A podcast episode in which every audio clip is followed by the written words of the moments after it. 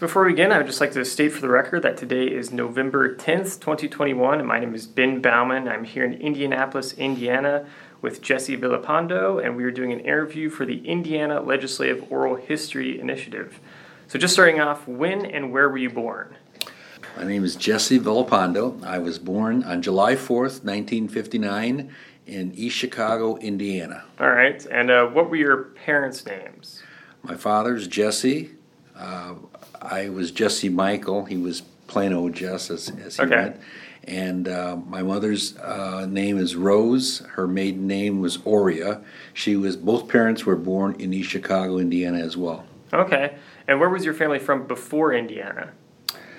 Well, um, again, mom and dad graduated from East Chicago Washington High School, uh, so they were born and raised in Indiana Harbor in East Chicago.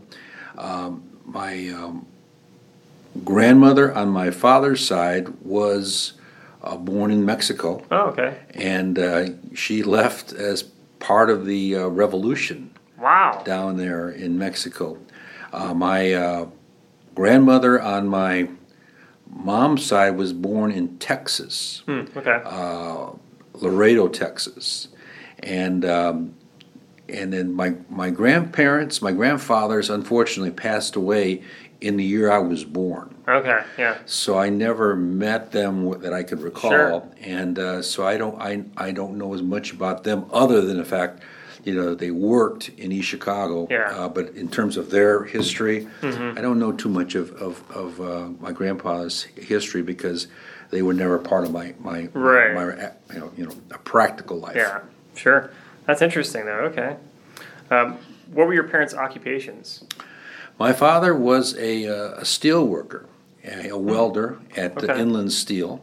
He worked for 38 years at Inland, and then toward the end of his career there, he went back to school. Yeah. He first got a, uh bachelor's degree in uh, business, uh, thinking that he would go into management upon retiring as a uh, as a welder. Uh, then uh, the uh, late 1970s happened, and uh, the steel mills downsized dramatically. It was a horrendous time for for you know for us in the steel industry up there in Northwest Indiana. Uh, so then he actually. After he got his bachelor's degree, he went back to school at Indiana University Northwest in Gary and got an education degree. Okay. So when he did retire from the mill in 1988, he uh, taught in the East Chicago public schools for 10 years. And so that was uh, really, you know, um, a dream of his to be able to go back to the community he was raised in and, um, and you know, uh, teach. Uh, he taught in the junior high and one year in high school. Didn't didn't feel comfortable there, so he came back to junior high to get his 10 years in. Wow. Okay. That's interesting. And my mother was a my mother was yeah. a, a classic uh, stay at home mom, Okay. uh, full time homemaker, a wonderful mother. You know the the whole the, whole, the core support of the family. Uh, thankfully, she's uh, healthy today. Yeah. Uh, she is 87. Unfortunately, my dad passed away. Uh, six months after he retired uh, Wow. from teaching, so very sadly, and then we'll be marking the 20. It'll be 23 years now, uh, come January Oh my gosh. just okay. passing. Yeah. Uh, did you have? Did you have any siblings? Yes. I have three uh, living sisters, um, two of which live in the Marion County area, Oh, okay. and uh, one of which is in Lake County. Uh, had a uh, my oldest sister uh, uh, sadly passed away when I was a little boy. She was just uh, barely over a year, and so I have memories of her. Uh, but uh, you know, we lost my mom and dad lost her. We lost her, and um, you know, she's um, only in my memory. Right. Sure. Um, looking back at your childhood, how would you describe it overall? I was I had a wonderful childhood. My, Yeah. my father was a strict disciplinarian. I, I didn't like it uh, growing up, but uh, you know it, it, it took a few years to to recognize you know his methods. He was uh, in the, from the military. He was Yeah. a Marine Corps um, corporal, and um, uh, and you know he he raised us as if we were you know in the in the military regime. Um, and but you know he knew what he was doing, and I'm grateful for the discipline. Um, and um, you know he was I was very active in, in, in all kind of you know sports, and Mm-hmm. um, I took a particular interest in magic, Oh wow. Okay. and that was a major part of my life. Uh, really, uh, you know, through you know um, junior high, high school, college, uh, even in law school. Yeah. I, I was uh, widely known, you know, at the Indiana University campus uh, for my magician uh, uh, skills. Wow, And- okay. And it, it was a wonderful, wonderful experience. So, so that really was my single uh, largest endeavor uh, beyond sports because I, I think I was a better magician than I was an athlete. Okay. sure. That's that's cool. All right. Uh, who would you say were the most influential people in your childhood?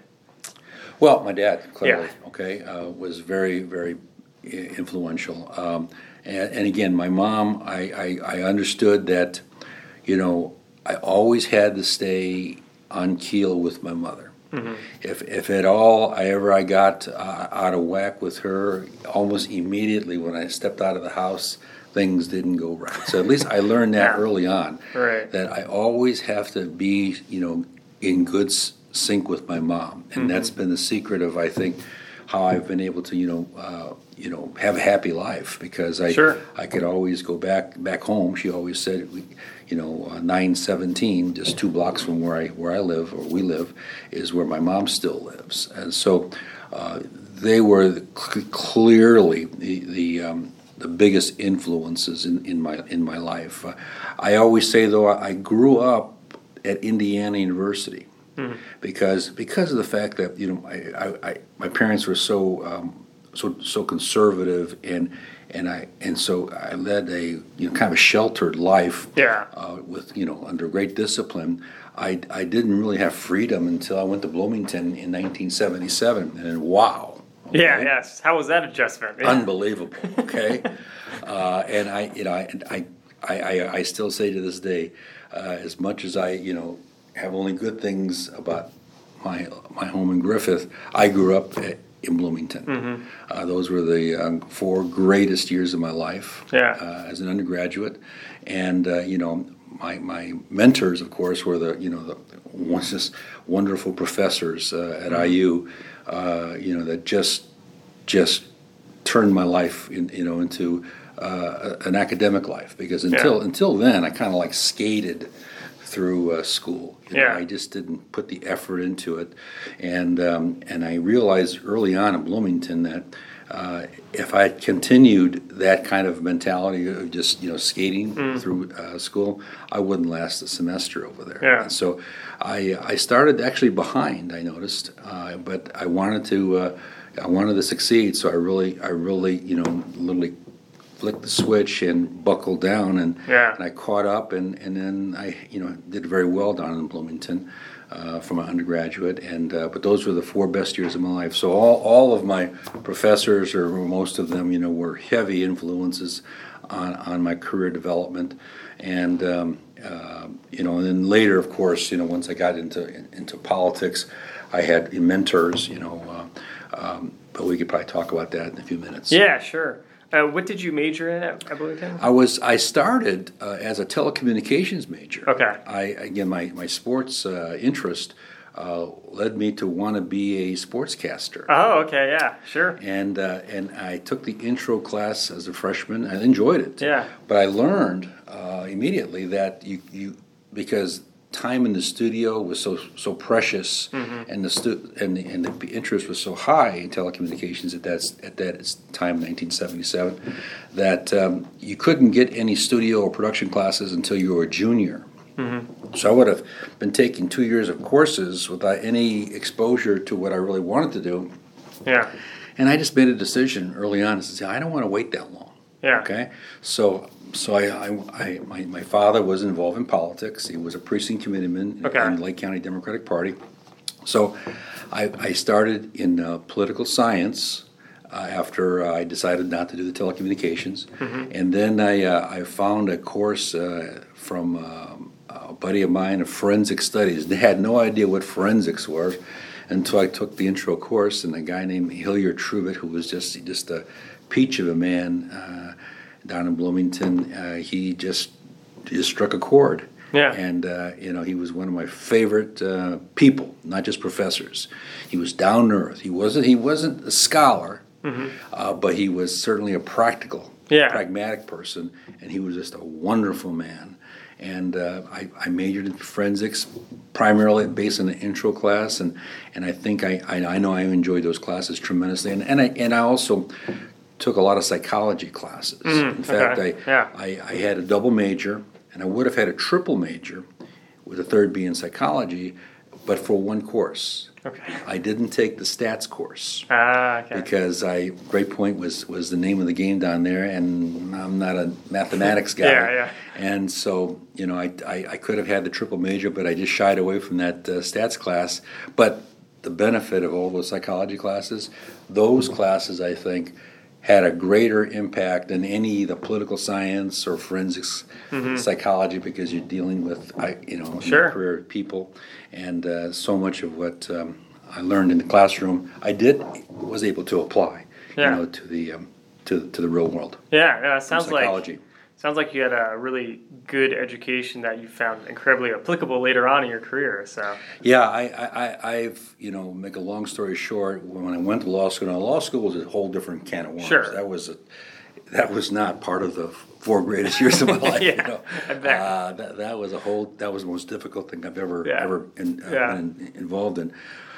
But I, I, when I was a judge for you know, after I moved from the legislature to the judiciary, I, I, I could say that I never considered going to work Mm-hmm. because every day on the bench I applied what I learned at the IU School of Law. yeah, So it wasn't work. Okay. yeah, sure. So even though I, I, you know, I struggled like everyone did in law school, or like most people did, uh, I know I gained so much uh, experience and knowledge. And, and again, I had some f- unbelievable professors um, at the IU uh, Law School, and uh, I applied uh, what they taught me. Uh, sometimes to my detriment. Yeah. But I certainly. Um, uh, believed in all the principles that they uh, advocated, and I, and I tried to, you know, apply them in my in my professional life. Yeah, no, that's that's fantastic.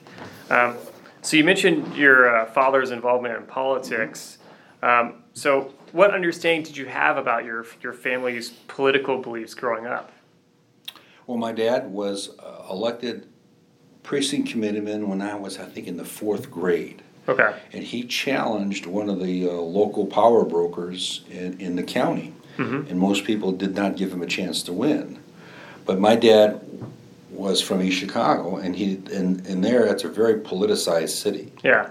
Uh, and so he so he had he grew up uh, understanding the nuts and bolts.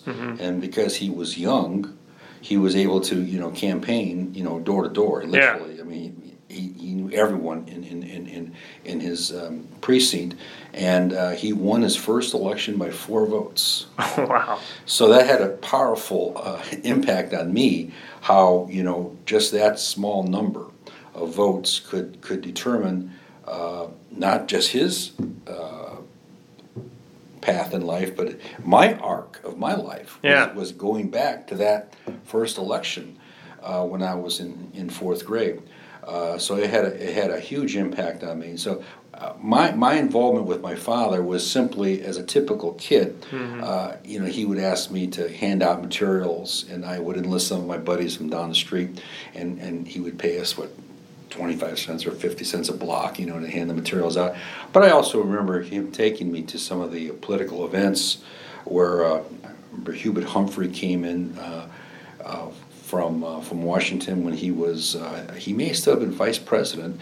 He gave a big speech at the uh, Hammond Civic Center that still I can I can visualize. And of course, I, I met our, our then Congressman uh, Ray J. Madden at a, pancake uh, breakfast. Yeah. And I remember, you know, must have been eight or ten years old, and he was a big, tall guy, and you know, but I was so impressed by him because he he gave everyone the time and attention at the moment that Yeah. you were before him. Right. He wasn't focused on what was going on around. So uh, that that was a very important uh, um, moment, and I can I can still visualize it in the basement of our of our church uh, when I met the congressman for the first time, only time I think as well. Yeah, that's cool. Yeah, those experiences can really make an impact.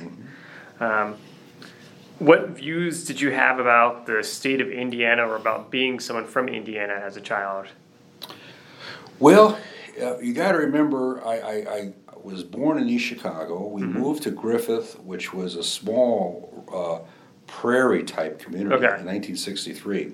Um, you know, we were the fifth house on the block, and everything north of us was just prairies. Mm-hmm. So it was, even though the town had been there for probably, you know, 35, 40 years, everything was, was built south. Okay. And so, you know, we were just, we were like the fifth house from the main from the main drag, and so everything north of that was brand new. Mm-hmm. So it was it was it was a big difference from going from East Chicago, which is a little city, yeah, a dense city, yeah. okay, uh, to Griffith being wow, this is a country, yeah, okay, uh, and and I was four years old when when we moved to Griffith.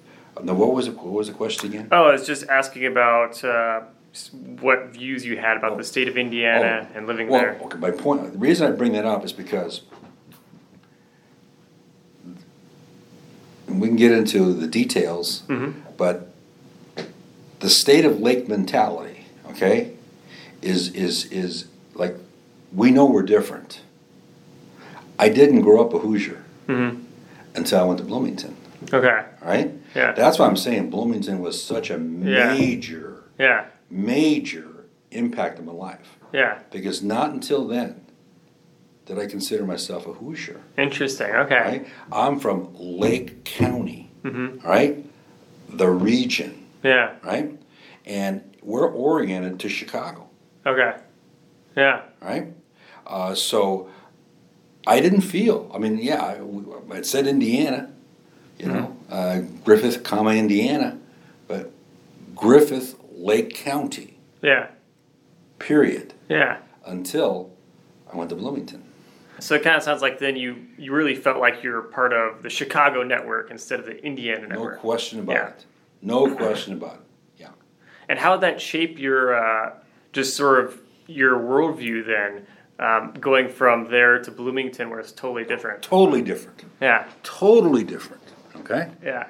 It, it's like going from a city to a, a pastoral, you know, yeah. setting. Yeah. Right. I mean, and it was a, it was a shock. Mm-hmm. Okay. I mean, it was beautiful. Right. I mean, I mean, I, I knew within one week in Bloomington, I was on, I was in the greatest place on earth. Okay. okay? Wow. Heaven. Yeah. Right. But it was a shock. Yeah. Yeah. Sure. And so, yeah, I, I, I, w- I was a, a Mayor uh, Richard J. Daley fan. Mm-hmm. Okay, I, I remember reading his a book by a guy named Mike Royko, who uh, was a writer for the Sun Times, who was not a Daley fan, uh, and he wrote a book called um, Boss. Okay. Okay, and I read that. It's a little paperback book you know, it's it, it kind of reminded me when I later got to college. Uh, if you ever heard of uh, Machiavelli, mm-hmm. The Prince yep. is a, is a small, thin book. Okay, sure. The uh, Boss is similar, you know, in size and right, and, right. and depth, and and really they're kind of written from the same perspective. Okay, this is this is not what they teach you at Indiana University yeah. or, or or you know or any any any yeah. school. This is how this is how the sausage is really getting made. You know, in a political machine environment. Mm-hmm. Okay, and so yeah, uh, we we had moved out of East Chicago, which I, I later learned is more political than Chicago. Interesting, okay? yeah but I, I didn't learn that until down the road. Right. Okay. Right. But you could you could see that even though you know you don't under you don't know the details. Okay. You you, you get the rhythms of, of, of how things operate. Okay. Yeah. And and so that's why it was such a shock to come to Bloomington. Okay. Because it, clearly it was a different ball game. You know, uh, politically yeah. and. Uh, uh, you know, just uh, culturally, particularly. Yeah. And uh, you know, and, and and one thing Bloomington and, and, and the region did share was the diversity. Okay, we're a very diverse community up in Northwest Indiana, and then one of the greatest things about Bloomington is you meet people from all over the world. So that was the yeah. one common denominator. Yeah, that was was that I could draw a link between uh, the region and, uh, and and Southern Indiana. So, how did uh, your experiences at Bloomington affect your political development? Well, I, I my dad, he didn't push me. Once I, you know, got out of the house and and, and went to school, Mhm. he just demanded that I get good grades, Okay. which I did, and then he kind of backed off. I mean, he, he once he saw that I was working hard um, and, and and producing down there. Uh, he, I, I always had their support. I always saw my parents as, as, as in the corner in, when I was in, in the arena. Okay, even in Bloomington, they didn't know what was going on in the day day to day. Yeah. But I always had their support, and I, uh, and their support means their financial support, Mhm. um, as well as their emotional support, and and uh, and uh, you know, know, a lot of emotional support. So they were always they were a factor, you know, throughout my throughout my uh, IU career. Uh, and um, again, what was the? the Yeah, last just one? asking about how uh, yeah your experiences at Indiana Bloomington affected your political outlook. Okay, the only politics I did Mhm. was my dad would send me an absentee ballot. Okay. Okay, Yeah. because I always voted in Lake County. Yeah. Yeah. right? He would send me an absentee ballot. I would uh, open it up. I would call back home, and he would tell me who to vote for. Okay, Okay. and then the next day, I would walk it over to the student union. Okay, they have a mail a mail room at the student union, and I would throw it in the uh, in the uh, um, mail, and then I would treat myself to a nice meal in the student union. I just did it if it was election year twice, once in the primary and once in the general. It's the only time I would eat in that in that in that restaurant because it was kind of expensive for Okay. a college kid. Yeah. But I treated myself to a meal after I voted. Okay. I felt that was real important to do. Yeah. Okay. But I was not active in um, uh, student government. Yeah. Okay. I wasn't active in any campaigns. Right. Um, I was a student. I was. My dad would call me Joe College. Okay, because Okay. I I just was a classic student. Uh, two years in the uh, dorms, two years in a fraternity, uh, be, and then I graduated in four years. And, and I, you know, I enjoyed so many aspects of IU, from you know the academics to the, the camaraderie, the sports. You know, my senior year in 1981, we won the national title in basketball. Yeah. had a huge, you know, that was that, that was like you know being a king Yeah. at, the, at the time. Uh, Yeah. And uh, but even even even football, which was you know not not nothing to write about, okay, Right. uh, was still you know an, a good, an excuse to get together and, and tailgate and, and, and, and, spread out at that Yeah. stadium because it was never crowded. You, you could get a ticket pretty easy for a football game.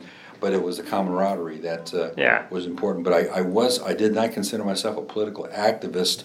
I was a pure student, uh, just totally uh, cream and crimson. Uh, Indiana University, Yeah. a cl- but a classic student, you know. Yeah. Uh, I mean, in other words, I did. I had no responsibility Yeah. outside Yeah. of school. Right. Right. Yeah. So I was like in a, you know, heaven Yeah. for, for four years. Yeah. At Bloomington. Yeah. No, that's kind of like the the stereotypical college experience then, and yeah. Stereotypical college experience. That's Yeah. why he called me Joe College. Yeah.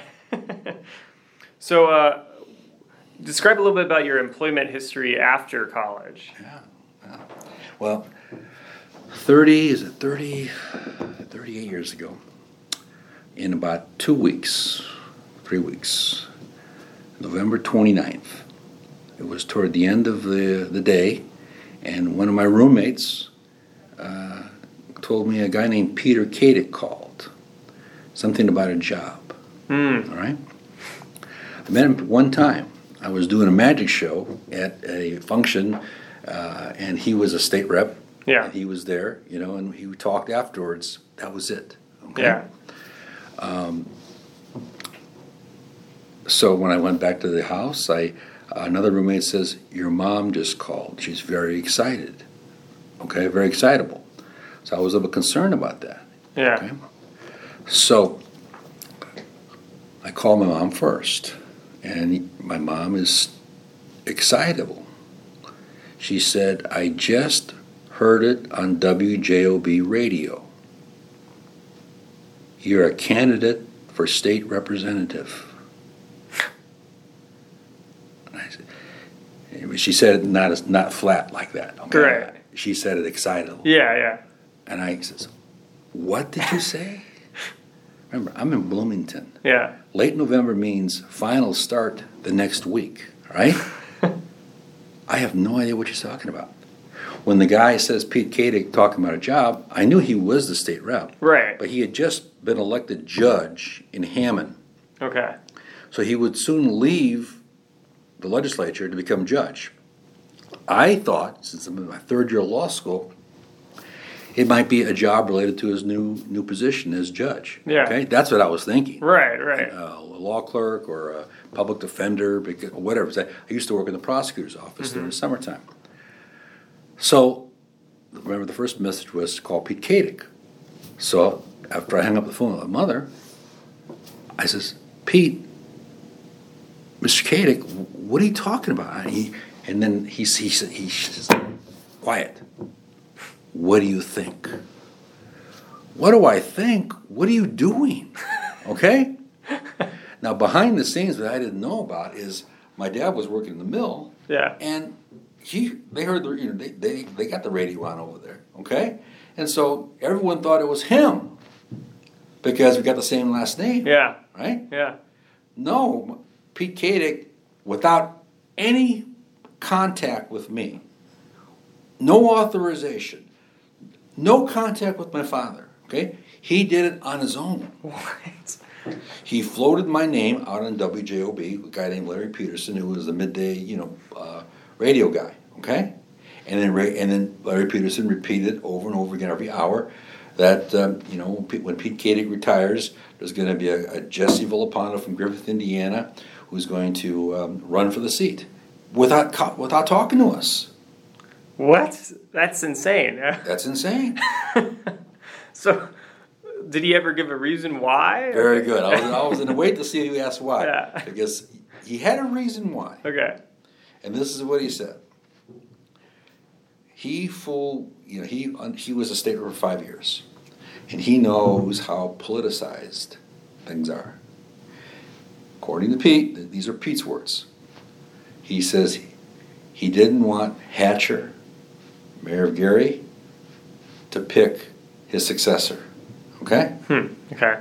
he wanted to have some influence in who was going to succeed him. Okay, and not leave it to the political power brokers up in Lake County. Yeah. Okay? That's what he told me. All right? Okay. But my dad, when he first heard it, wasn't so happy. Okay? Because he, I'm 24 years old. Yeah, Right? yeah. No, no political experience. Remember, I'm, I'm pure student. Right? Yeah. And and he didn't want me to get you know chewed up in, in, in the grinding of, of Lake County. Yeah. You know, running a campaign that I you know didn't know anything about. Okay. Mhm. I mean, I, I, I never had gone to the General Assembly. I never had any exposure beyond what I told you.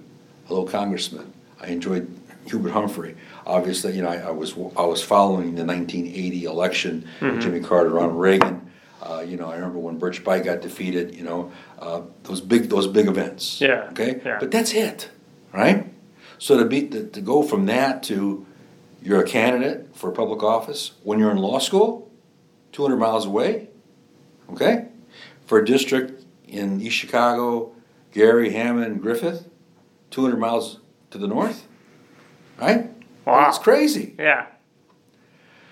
Well, the next day, Pete was coming down to the state capitol, all right?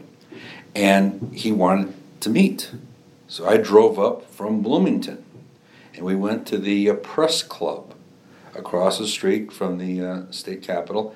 Then it was on the top floor. Okay. And it had a beautiful view of the state capitol. Now it's in the basement, okay?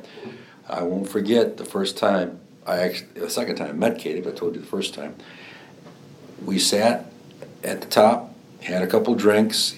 There were a few legislators he introduced me to, and he, he, he says, you know, you can win this. And I says, what, wh- how? Okay?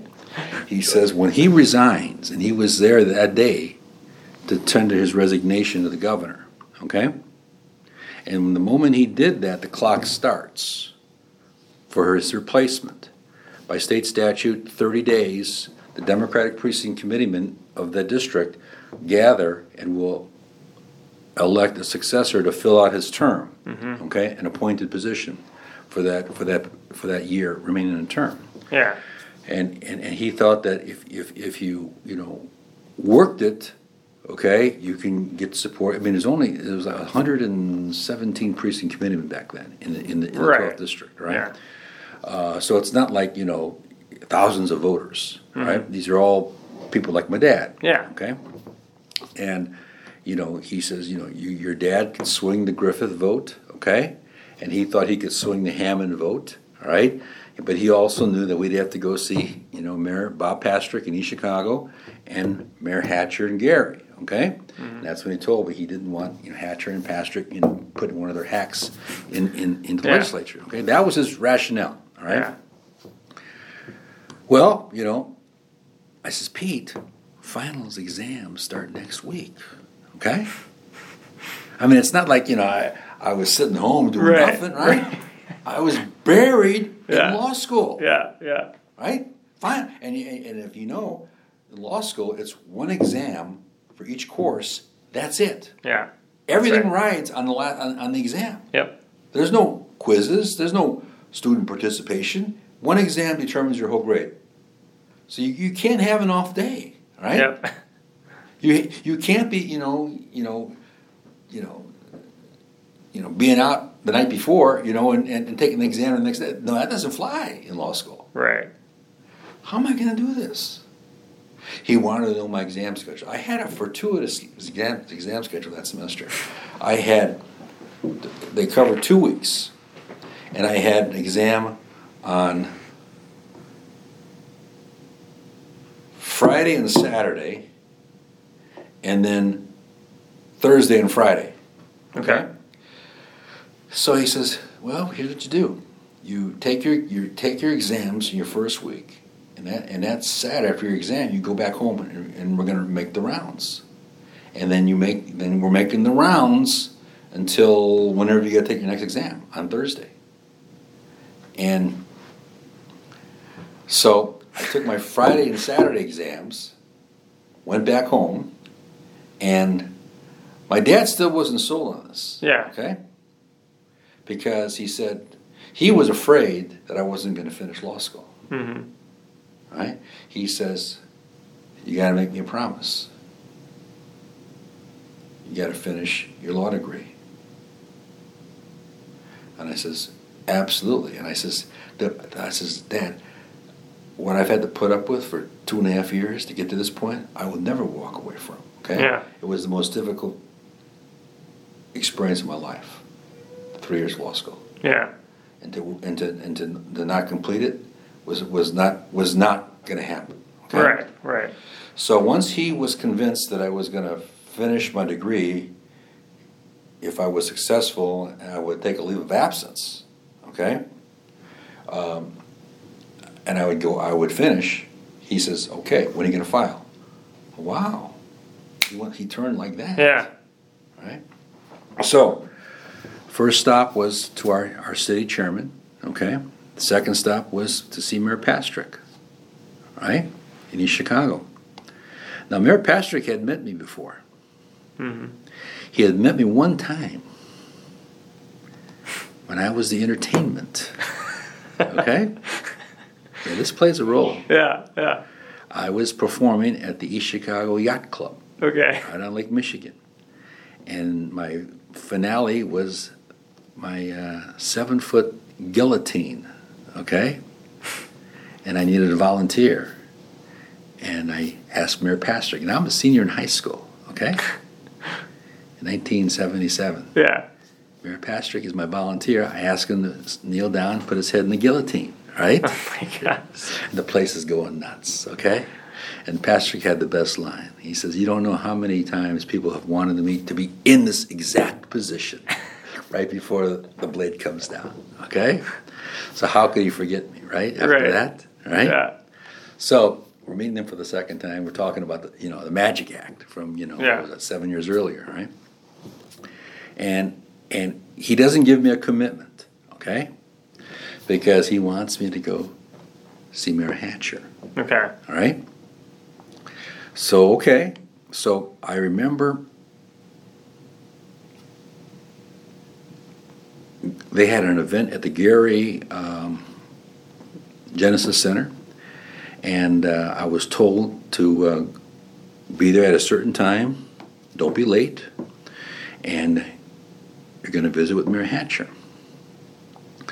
And um, I got there at the appointed time, and I waited, and I waited, and I waited for more than three hours.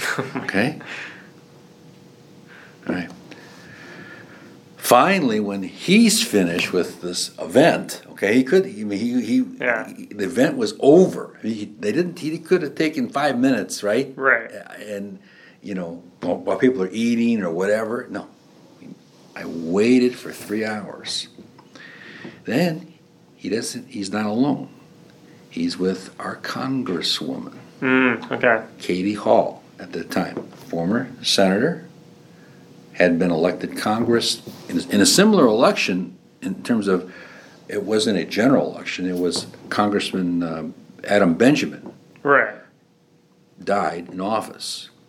And then it was not the precinct committeeman, it was a couple of county chairmen and, and this, you know, it was a couple of power brokers selected Katie Hall to complete the term. But now in eighty-four, she's up for her own term.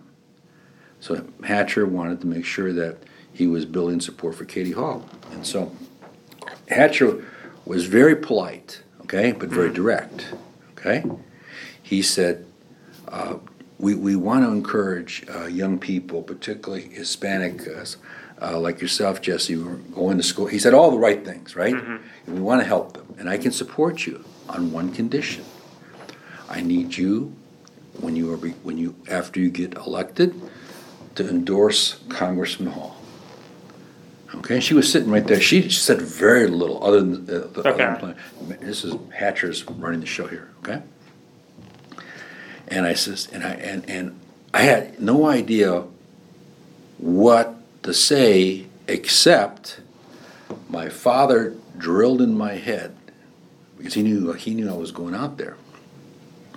He says, whatever you do, don't make any commitments get involved in any other race. Mm, Okay? yeah.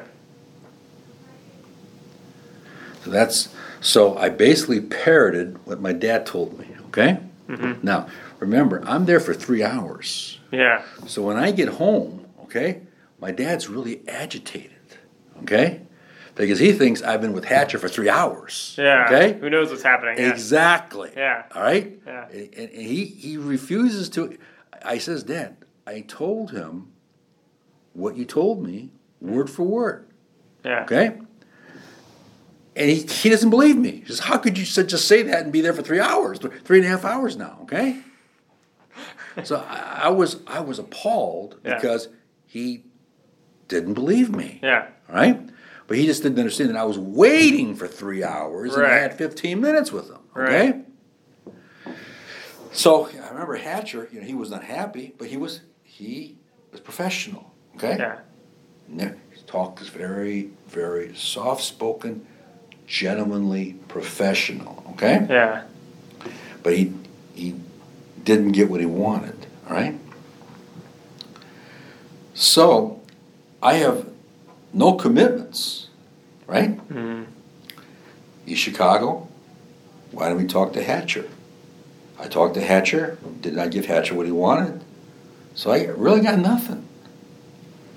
wow. So now I'm going back to Bloomington.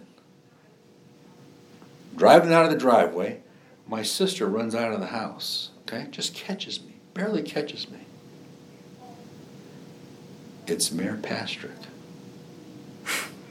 Okay, put the car in forward, park the car, grab the phone. I don't know, I don't know what happened behind the scenes, but he says, we're gonna support you. And when he says we, he's talking his organization, yeah. East Chicago. Now, that's kind of a nice way to travel for two and a half, three and a half hours to go to Bloomington, right? with that with that in the back yeah. of your head. Yeah.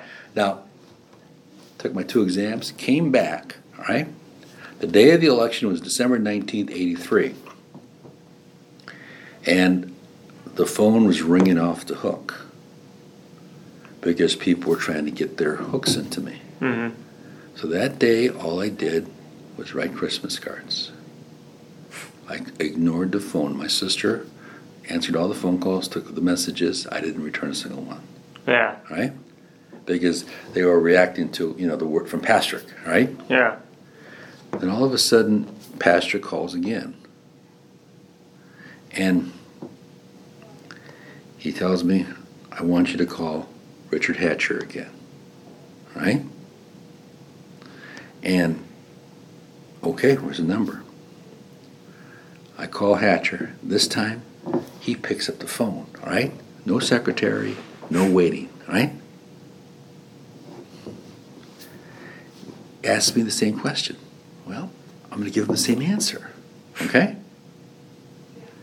Again, no, no, nothing uncivil. Right. The guy's a perfect gentleman. Yeah. Right?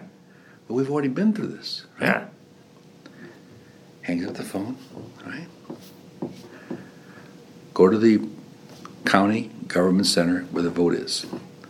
And Pastrick runs up to me. And he, he doesn't run up to me, he, he, he meets me and Yeah. he just, did you make your phone call? And I said, yeah. I was going to tell him he wasn't interested, okay, in the details. Mm-hmm. Did you make the phone call? Yeah. He walked away. All right. So I, I, I don't know, you know, what's going on. We're on the stage, seven candidates, all right? There's some heavyweight candidates. One was a, a lawyer Mhm. who was a former priest. Okay. Was he, he marched with Martin Luther King. Mm. He got shot marching with Martin Luther King. Wow. Okay? He was in his mid 40s, right? He wanted, he, he thought he was the most qualified. He was, right? There were other strategic per people put in, right? Yeah. I'm sitting there minding my own business, and all of a sudden, this is before the vote, okay? One of the candidates announces he's withdrawing. As he comes behind me, he whispers in my ear, Congratulations. And he walks out. Okay? this is before the votes. all right? What's happening? Yeah, yeah, yeah. Congratulations. Well, I don't win on the first ballot. Okay. I win on the second ballot. Okay. Okay? And I remember walking to the corner of the room where my dad was. And the first words I said to him is, I have no idea what I'm getting involved in. All right? Yeah. 24 years old, right? Oh my gosh. So, you know, I'm already enrolled to go back to Bloomington in January. right? Yeah. I mean, I paid paid the tuition. You know, have a have a house. You know, like everything. Got my you know. I don't I got my books yet, but you know, I'm ready to go. Right, right. Now I'm not going to Bloomington. Right. Yeah. So Pete Katic says, "Now you owe me." owe you? Yeah. He was trying to take credit for my for my election, Right. right? He says, "After you get sworn in at the state capitol, I want you to perform a magic show on the House floor." I says, "You're absolutely crazy. You're nuts, right?" He says, I'm dead serious, right? They're going to love it. I says, You're nuts. And he keeps bending my ear, twisting my arm, right? And he convinces me that we're going to do a magic show. I says, Well, wait a minute. You, are they going to, is this allowed? He says, Okay, we'll get permission from the speaker and I'll, I'll handle that. You just, so, so on New Year's Day, we're at his law office practicing because he's my assistant, okay? Makeshift assistant, right? and so we're doing the magic routines in his office, all right?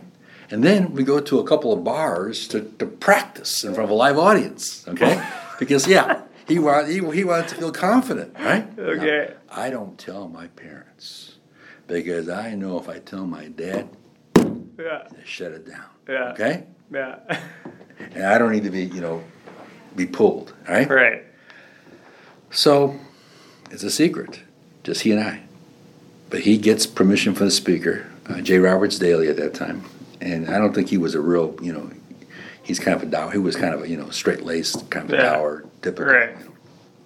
He says, "Really, you want to do this, Pete? Everyone will love it. He's great. Okay." So, anyway, I get sworn in. It's all that's solemn. Okay, and then Pete Katic goes to the microphone and he, you know, he says, "You're gonna, you're gonna en- enjoy uh, Representative Villalpando because he's, among many things, a very talented magician."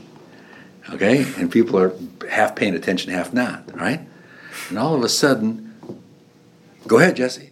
The stage is yours on the house floor. Now it's turned silent. Okay, because everyone, what the heck's going on here, right?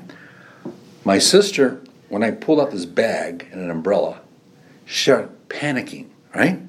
Because she would help me with, mm-hmm. with this, okay? She thought I was going to call her up Oh yeah. to be the assistant for this, okay?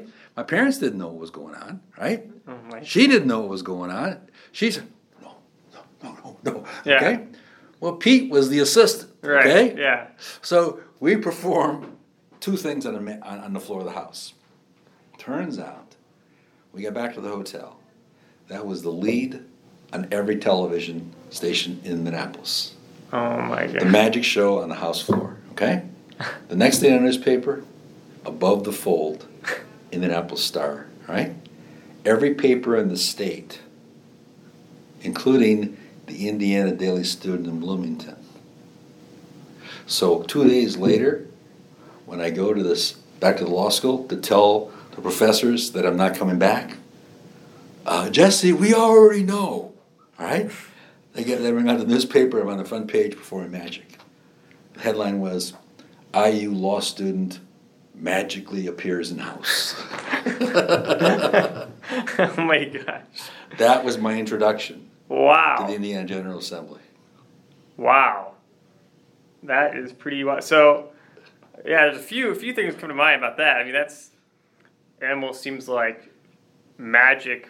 Your ability to perform magic tricks is what got you into the General Assembly in the first place, because Katic was interested in your magic, I guess. And do we even know the specific reason about why he thought that you would be good, besides his experience interacting with you at the magic show? Or Well, he, I was 24, yeah, and I think he was 23 when he first was elected. okay, So the age was common age. Yeah, yeah. Okay. My dad supported Pete, uh, okay, right? yeah.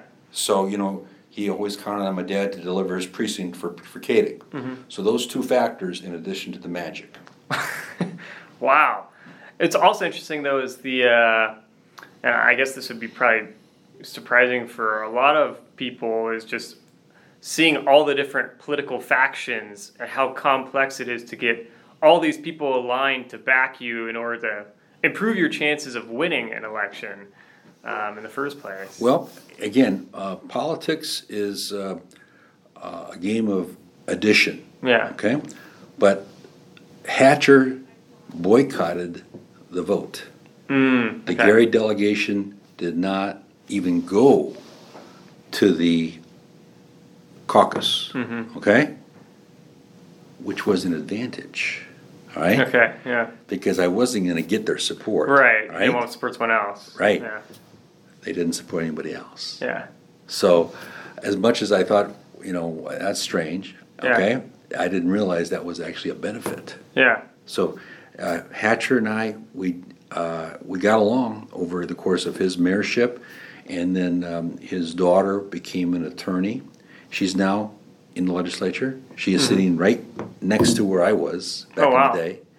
And um, when she came into court, you know, we never had a problem, and Mayor Hatcher and I had a very cordial political Mm-hmm. relationship. And I think he appreciated at least I was honest with him. Yeah. Okay. Yeah. Yeah.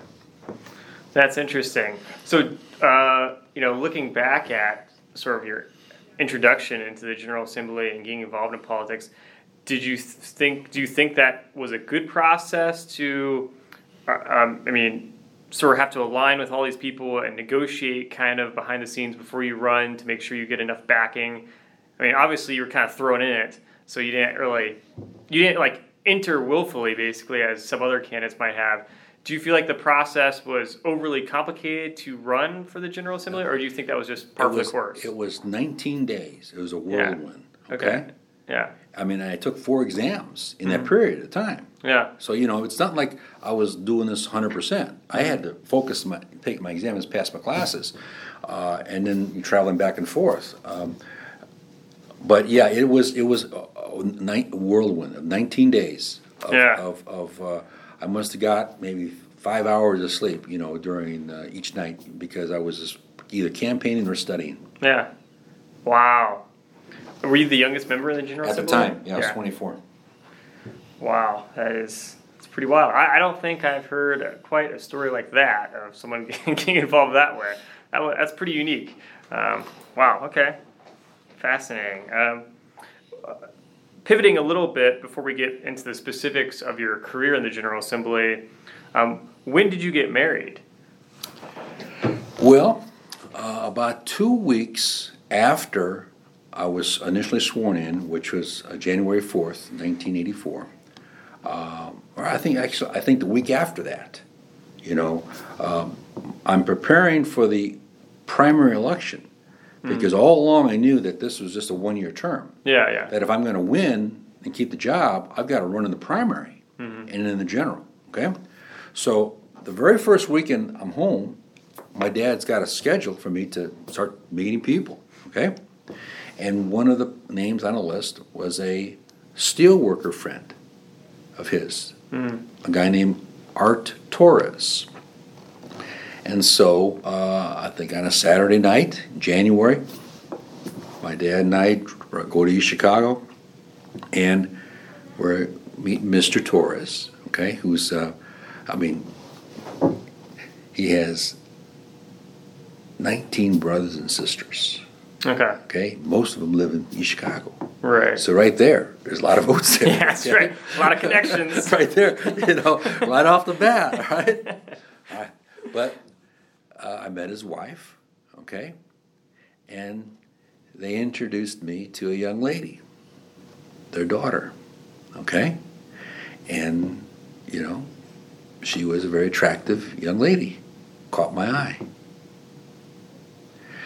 Um, I don't think she thought much of me, Okay. you know, in that first experience. I think she thought I was a little, you know, conceited, you know, full of myself, a little maybe extra confident. Okay, I remember I'm just coming off an election, you know, Mm. Right, yeah. feeling pretty good about myself. Sure, yeah. right, and she picked, she more than picked that up, right? Um, I don't know what, how I initially f- circled back, but I called her back up to help me in my campaign. Because again, every weekend I was meeting individuals, going to group events, house parties, because there was a big congressional race. Remember Katie Hall, right? Well, she she she had she was appointed too, right? She hadn't been before the voters, mm-hmm. and so that drew a lot of attention. Our prosecutor, Jack Crawford, was the favorite in that race, even though she was the incumbent. And I, I, I nobody by the name of Peter Visclosky was also a candidate. And so this was this was heavy duty politics Yeah. for a congressional race that was I wasn't an open seat, but it was it was an, an appointed incumbent, so with no strong ties. Okay, mm-hmm. again, Crawford was probably the favorite. So my point is, there was all these political events to go to because that was driving the show. right? Yeah, yeah. We were all on the same circuit. In other words, we're just going from Yeah. one event to the other, meeting as meeting as many people. And Liz Torres was. They always told me never go out alone. Okay, have have at least one person, if not more, as part of your entourage. Yeah. Okay, so again, during the session, I'm down in Indianapolis, but I realize that if I am going to be remaining here, I've got to get elected on my own. Yeah. So I'm immediately campaigning, Yeah. right?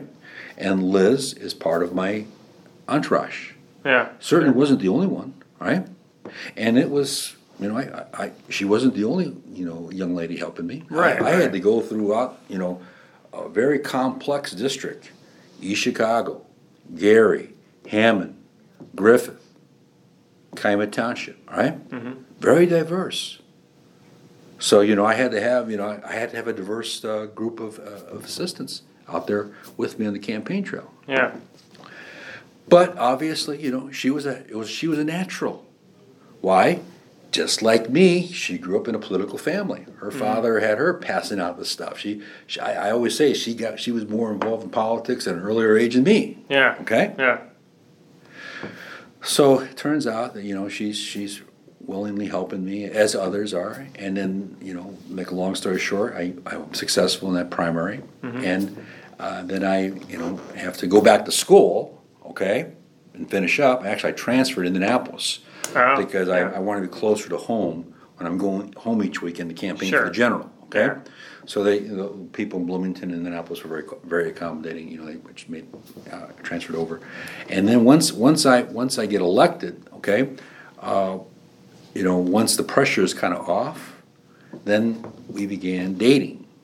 Okay, after the politics, after the business was over, but we were on and off like any any young mm. couple, and then in 1987, I proposed, and then we waited for a, like 13 months, which was good. It was all good, mm. and we got married on July 2nd, 1988. So it was four and a half years, okay, from the mm-hmm. time I met her to the time you know we married Yeah. in East Chicago.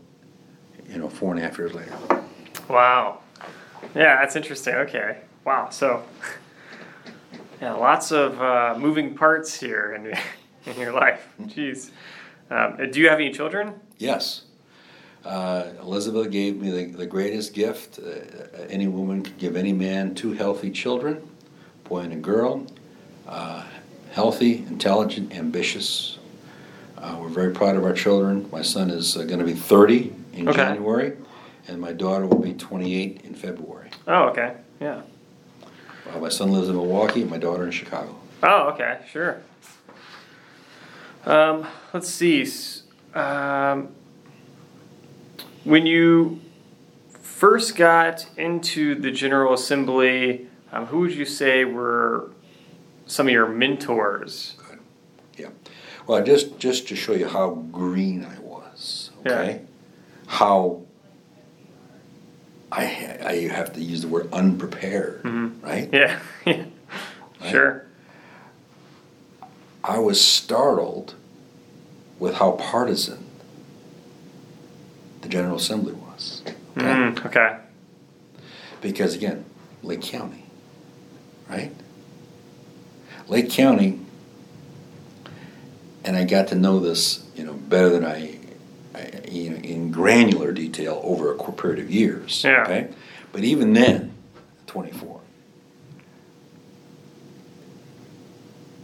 It's a Democratic county, right? hmm But the Republicans really are running the show. Okay? Hmm. They perp, yeah. Took me a long time to understand how that really worked Yeah. because, it, because it's not apparent, Right. right? Here, it was like war zone, yeah. right? Yeah. Up there, Yeah. it's all rigged, Mhm. right? It's all, you know, right? Everyone's buddy buddy, Yeah. right? Yeah. Not down here, not, not in General Assembly. Yeah.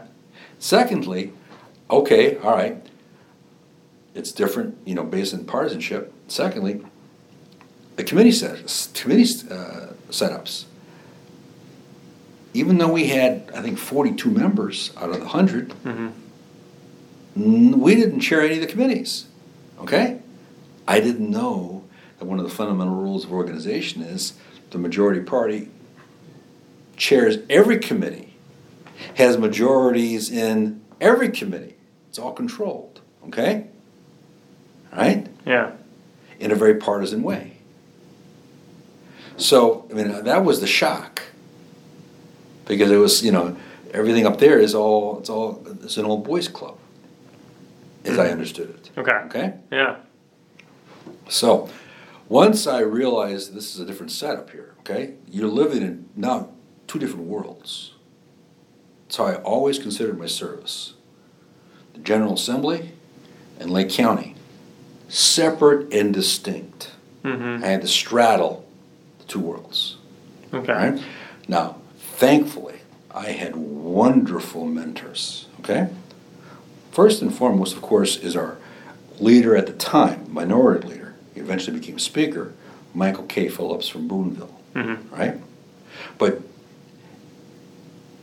the most influential member that I learned of the committee structure was a representative from Lebanon, John Donaldson, Republican, chairman of the Judiciary Committee. Okay. He was my, I learned so much from him. And in a way, after a few years, he treated me almost like an adopted son, okay? Wow. Yeah. Because he knew how much I respected him. He was a big IU basketball Yeah. fan, okay? All right. And I, you know, I learned from him. And there were guys like John Thomas, his right hand from Brazil, okay? Mm-hmm. There was, an, I call him my favorite Republican, John Keeler from Indianapolis, okay? These guys were the core of the Judiciary Committee. They were smart, they were, they were legislators, okay? It wasn't partisan.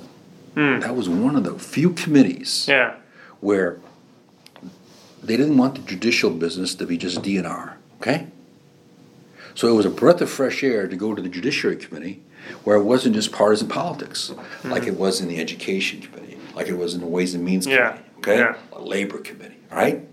It's straight politics, hard, you know, DNR politics. Mm-hmm. Donaldson always wanted things to come out bipartisan. And so that had a tremendous impact on me. And so years later, when I became chairman of the Judiciary Committee, I ran the committee exactly the same way, okay? I developed his subcommittee structures. I wanted to make sure it had buy-in from both parties. Yeah. As a consequence, I don't think I ever had a bill leave my committee that ever got defeated on the floor of the House. Wow. Because I had built-in support from the outset by being bipartisan in committee. Yeah. Okay. Yeah, that's interesting. Um, so you mentioned Lake County politics being so different. Can you describe some of the ins and outs of why Lake County politics is so different than the General Assembly? Oh gosh. well, well, part of it is the composition. Okay. It's it's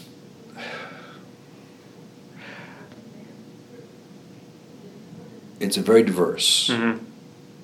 but at the very top, it's not diverse, Okay. right? Mm-hmm. So how do the people at the top control a very diverse Yeah. community, okay? I've always called it two pyramids. There's the political pyramid, Mm-hmm. and then there's the business pyramid, right? Yeah. And I always saw them as completely, completely distinct, Okay. right? Except at the top. At the very top of the political pyramid and the business pyramid, there's there is communication, okay? But at all the you know middle levels, lower levels, they- you know they might have been a foreign country, okay? Okay. In other words, they don't want people getting together. Mm. Keep everyone distinct, distrusting each other. Okay. Only the boys at the top, you know, Yeah. get together, Okay. right? And so the boys at the top, you know, are able to, you know, develop a common agenda, Mhm. right? And then it's command and control, Mm-hmm. right? And there's no communication between, you know, the people, you know, in the in, in the minions, okay? Okay. Yeah. And that's strategic, Yeah. okay? Keep everyone, you know, in, in their own corners. We don't want them to over overthrow the you know the establishment. Right. Right? Yeah. So that's I've never seen any of that anywhere else. Okay. Um, and, and, and that's really how, you know, that's how, you know, there's a, there's minority politics that doesn't exist anywhere else. Mm-hmm. And so that's kind of how they, they, they control things. They pick the leaders of the Mm. various blocks, Okay. okay? Then they expect those leaders to follow the command from on top, Wow. Yeah. right? And sometimes those leaders are following the commands and not what the people really want. Mm-hmm. And that's where the problems start.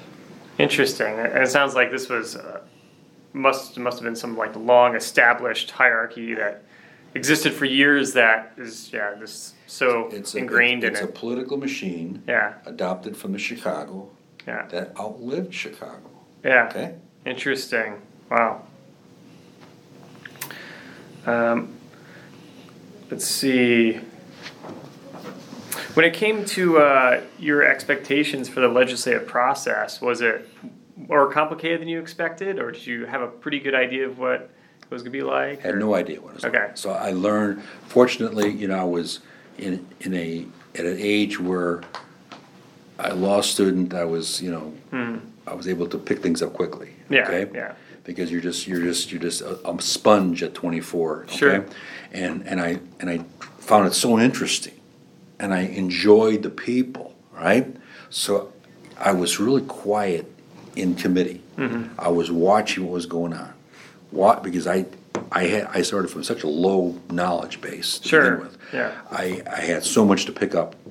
Uh, so once you know, and it's purposely confusing. Mm-hmm.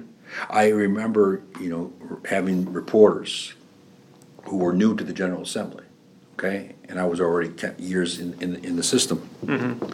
They were totally confused, totally confused by what goes on in the State House Yeah. particularly at the end of the session, right? And I remember telling my before I before I had a full grasp of why things operate the way they do in the General Assembly. Yeah. I had a when I became a lawyer, one of the partners in the law firm was a former legislator, Richard Lesniak. Mm-hmm. So he, he spent four years down here. So he kind of knew he knew the system. Yeah. And I remember says one time, Rich, you know, I was in probably my third year, so I, I hadn't mastered everything. I remember telling him, says, you know, we could do this in two weeks, three weeks tops, right? Mm-hmm. Because it just seemed like the name of the game was the conference committees. Right. Yeah. Why can't we just go to the conference committees? Okay, Yeah. it's like it's like the NBA playoffs, Right. Right? They play they play eighty two games and So have the playoffs. Yeah, yeah, let's just get it on the playoffs, right? And, and- and he Yeah. looked at me and he said, Jesse, you, don't get it, okay?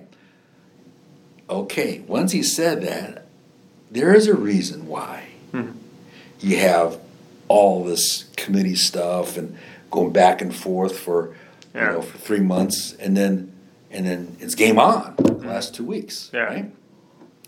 It just takes a while to figure to figure out. It's and again, no one really you know. There's no book, Right. right? I mean, you got to Yeah. learn this on, on on the fly. Yeah. And it took me it it took me three years. Mhm. Thankfully, even though you know we, we were getting beat up every day, I was in the minority, right? Thankfully, that's how you learn your lessons, Yeah. right?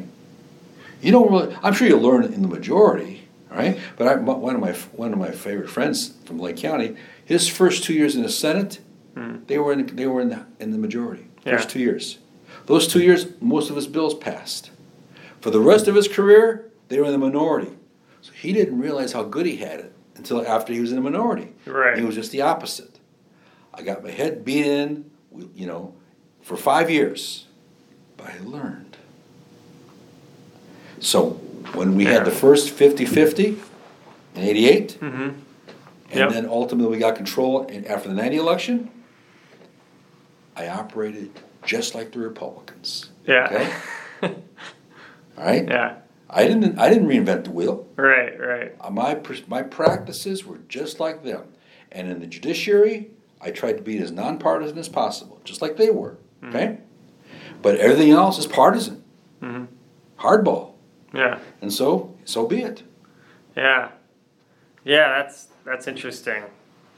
Um, so basically, it sounds like through yeah, most of your career, it was you know, the relationship between Democrats and Republicans, but beyond the judiciary stuff was pretty hard nosed, I guess. Very, Yeah. very hard nosed. And, uh, but you know, hey, that's that's the, my dad Yeah. always said, uh, life is cold, cruel, and mean. All right. Yeah. So you know, wow. Yeah. Okay. Yeah. And but but but but but here's what was nice.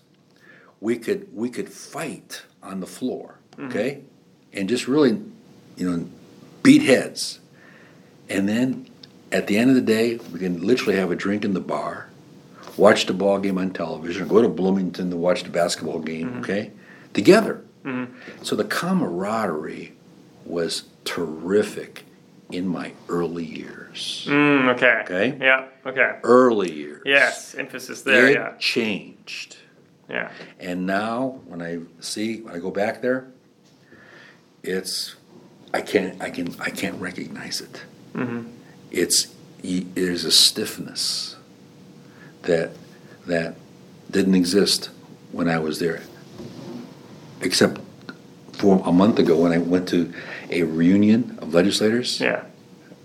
Association of uh, The Armiga. Armiga, Yeah. uh, and it was wonderful. But because we're all out, right. Yeah. no pressure, no politics, everyone's first name. It was wonderful. Yeah. That's kind of how it was socially in those early years. Yeah. It was a wonderful experience. Mm-hmm. You can fight cat, cats and dogs, Yeah. but at the end of the day, you're sitting down there having a drink or, or having a meal or watching a game t- together, and then you go back at it tomorrow. Yeah. And, and, I, and I'll never forget that. And it was a very, very valuable experience that I tried to carry on in the rest, the rest of my professional career. That no matter how much we were at odds politically, you know, that, that- that that's that when the when the whistle stops, mm-hmm. okay, stop, mm-hmm. right, and, and and try to get to know people, mm-hmm. and because you know you have a common constituency, right? You've got Yeah. different views. Yeah. So I guess over time, then during your service in the General Assembly, it just became politics, even outside of the political arena. Then, or like because things became worse over time. It sounds like, as you said in the early years. You see, here's here's here's here's the, the dynamic as I see it. Yeah. When I came in, the Republicans ran the show. Yeah. Okay, they had the governor, had the Senate, had the House. Yeah. Then Evan Bayh comes onto the scene, mm-hmm. right? He gets elected Secretary of State. In that election, I think that was the 86 election, we went from 39 to 48. So we gained a lot yeah. in that one election. Yeah. In 88, when he ran for governor, that's when we got the 50 50, Okay. right? That 50 50 was a good thing. We called it the No- Noah's Ark House. Mm. Because if you, if you remember, and others have told you, in eighty-eight, which is the first time in the history of the state, there was a 50-50 General Assembly in the House. Yep. There was no mechanism. There's no, you know, President pro tem breaks the tie, Yep. like in Washington. Yeah. So we came, so we came to organize on the Tuesday before Thanksgiving. Organization usually is what, half an hour? Mm-hmm. But that year, 50 Republicans, 50 Democrats. No precedent. Okay? Tuesday turns into Wednesday. Right? Wednesday turns into Thanksgiving. Mm-hmm. We're still down here fighting about how we're going to operate the house. I remember I called my wife Wednesday night. I said, "Yeah, Hey, I'm not- coming home Yeah. for Thanksgiving. Yeah. Yeah. So you know what she did? After work, she was working in Merrillville. She drove to the, drove to the state capitol. Right? We're still in session at like three in the morning on Thanksgiving. Oh my gosh. Right? From Tuesday. And finally, at around what? Finally, about midnight, the obvious solution, right? Mm-hmm. Noah's house. Noah's Ark's house. Yeah. We're going to have two speakers. Each committee will have two chairmen. The committees will be evenly divided.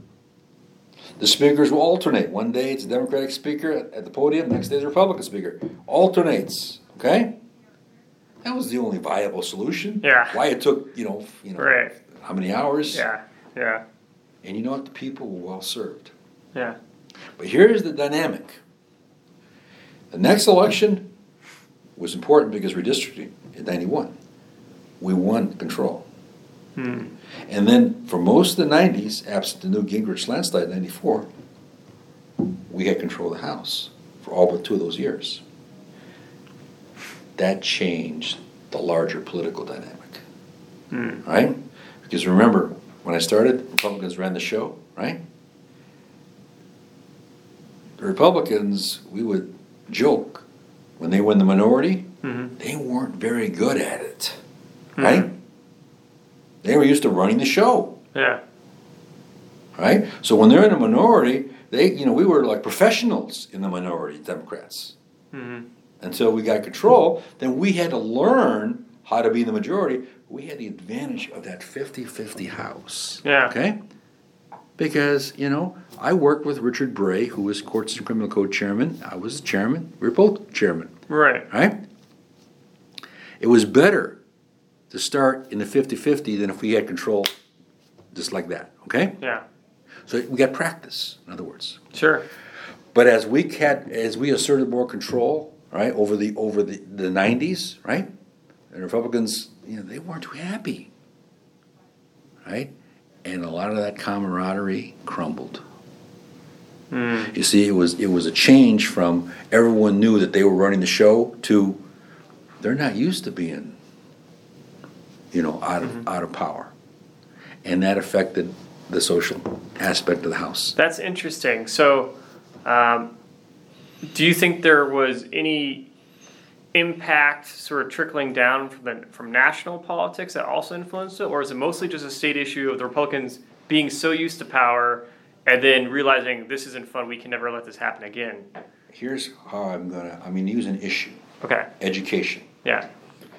When I started, education, you know, is, is, is politics because there's so much money involved, Sure. right? But believe me, I always believed in the beginning of my service, it was nonpartisan politics, right? Mm-hmm. Because everyone's got schools in their district, and everyone wants good public schools. So even though you know, it was it was about control over how of, of some of the you know, nuances, the details of, of education policy. Everyone wanted their schools funded, okay, mm-hmm. regardless of political party. Once we got control, we started building our alliances. The education community was one of our three uh, pegs Okay. of the stool. Okay? And so those ties were observed by the, by the other side. So even though it was a good thing for us to be tight with the education community, it had ramifications. And I think the first few the first few issues that we saw were these charter schools Mm. these Okay. vouchers. Yeah. Okay? They didn't exist. Mm-hmm. They were invented to drive a wedge between the Democrats and the education establishment. Hmm. So once they got control, okay? Because it went, you know, we had it for most of the 90s, but we had there were two years we didn't have it. The teachers felt the teachers felt it. Okay? Because the Republicans, they wouldn't say this. This, this is my, my gut enunciating what I saw and observed. Okay? Mm-hmm. I saw I didn't see the the the nonpartisan politics that I saw in the beginning. Okay? We got it now and we're, we're you know, we're gonna we're, you picked the wrong side, teachers. Hmm. Right? And that got worse. Because again, after two years we got back in control again Yeah. right? And so we doubled down on our, our, our alliances. That created more problems. And I'm just talking, that's just one issue Right. education, Yeah. right? Again, it all goes back to that dynamic, you know, uh, when I started in the, in the early '80s, everyone knew the Republicans were running the show, Mm-hmm. and everyone was a good sport about it. But as we, as as a Democratic governor for 16 years, okay, Mhm. and the House Democrat, right? I mean, we were we had to negotiate with the Senate, of course. That that never changed. Yeah. But when you have the governor and you have one chamber, you got the edge. And so that affected how issues were negotiated, I think in 2000s when when the power the power shifted back Yeah. to the conventional, okay? Mm-hmm. By that time, that's when they, they, they had the charter schools soaking up a lot of money, Yeah. all right? Vouchers soaking up a lot of money at the expense of public education. Yeah. Interesting. So, do you think like uh, these sort of party alliances with outside political groups kind of started to fracture state politics in a way that was basically causing more intense political polarization? Then. Right. Wow, that's fascinating. I've I've never thought about that. Interesting. And do you do you see this still going on today? Then as It's well. worse. I think it's worse. I think we, we, we I, I, you know, I can't, rec- as much as I can recognize the institution, Yeah. okay, of the legislature and the governorship, right? Mm-hmm. And again, it was so it was so wonderful to come down a month ago, visit with my former colleagues, and none of that rancor existed, Right. and it was just pure social, and it was wonderful. Okay. Having said that, I can't recognize the state politically. Yeah. Okay. Yeah. And and it's because you know, you know, our majorities were paper thin, right? Even when we had a fifty-five to forty-five majority, Mm-hmm. that fifty-five was five hundred votes Yeah. statewide. We literally had two or three house races, squeakers, ten votes, Mm-hmm. right? Again, our five majority was five hundred votes Mm-hmm. right? So you know, it was it was thin, but that majority was powerful for 500 votes in a state where what there's two million votes cast in a general election. 500 votes determines the House. Pretty amazing. So naturally, a lot's going to go in. A lot of energy is going to go in to try and change that 500 vote margin Yeah. Yeah. right? Intense politics, Mm-hmm. right? Big money, Yeah. It's like campaign finance. big and- money, Yeah. all right? Enters a fray. Yeah. You know, and thankfully, in my district, they left me alone, right? Okay. Yeah. They couldn't, you know, couldn't. And that's why I got along with the Republicans because they never, they never targeted me, Yeah, right? So, right. thank you very much. But Yeah. my, my most of my Democratic colleagues, they were they were in wars Mm-hmm. to get elected. I had to deal with primaries. Okay, so it's not it's not like I had a you know picnic. My headaches were always in the spring, Yeah. right? Up in Lake County. Yeah. But once you got through that, it was smooth sailing. Sure. Sure. But but everywhere else, it was the opposite. Yeah. I suppose that the all this money being thrown into these campaigns and stuff probably uh, uh, contributes to the problem because it encourages people sort of being attached to this system of being aligned with these big groups that have lots of influence and then, then throwing money into campaigns and it kind of I guess feeds itself almost. That that combined with the fact that I hate to say it, I, I'm almost reluctant to say it, yeah. but I, I, I want to be as forthcoming as possible. Sure. Sure. I remember I said I can't recognize the state. It's because there's no state party anymore Mm. for the Democrats. Marion County, they're strong. Yeah. Lake County, and the college towns, Yeah. and that's it. Yeah. When I started, and throughout my service through 2000, the Democrats controlled southern Indiana, Mm-hmm. right? In the legislature. We might have had Vaneta Becker from Evansville, right? Mhm. And maybe a Republican down by, near, on the Indiana side of Louisville until we beat uh, Wathen, right? Yeah. But it was all Democrat. Yeah. Now it's totally, totally Republican, Yeah. right? I mean, I, I saw something in the paper. There's only two Democrats south of Bloomington, and that's got to be what Evansville and probably Cincinnati or Louisville. That's Yeah. it. Yeah. I mean, so and then you know in our area, I mean, it's even it's even in the legislature. It's half half and half in Lake County. That's redistricting. Okay, Mhm. that's the power of drawing those maps. Yeah. But once, you know, they had these super majorities, they stuck. Yeah. It's Yeah. not been going back and forth. Right. And that has caused me to not even recognize the state politically okay, Yeah. anymore. Yeah, I suppose once it gets to the point where one party has just such a dominant control, it's pretty hard to get rid of that grip on on the state. And they don't operate. Remember, I told you at the beginning of this interview, Yeah. like Lake County, where you know the Democrats dominate, but they got their hand around the Republican. The Republicans got their hand around Lake County, right? Yeah, yeah, Right. yeah. That doesn't exist down here. Mm-hmm. Yeah. Okay. Interesting. Wow. Okay. Um, thinking a little bit about your campaigns and stuff. Did you did you have a particular campaign strategy when you're running through all these elections? Yeah. Yeah. I uh, well, number one, my dad always drilled in my head, even though I, I really never had a close campaign. Yeah. um, because he always told me run like you're 10 points behind okay Hmm. and you run through the tape there's no there's no there's no it's, it's like a sprint no matter how long it is and campaigns can't be long because it's so intense right Yeah.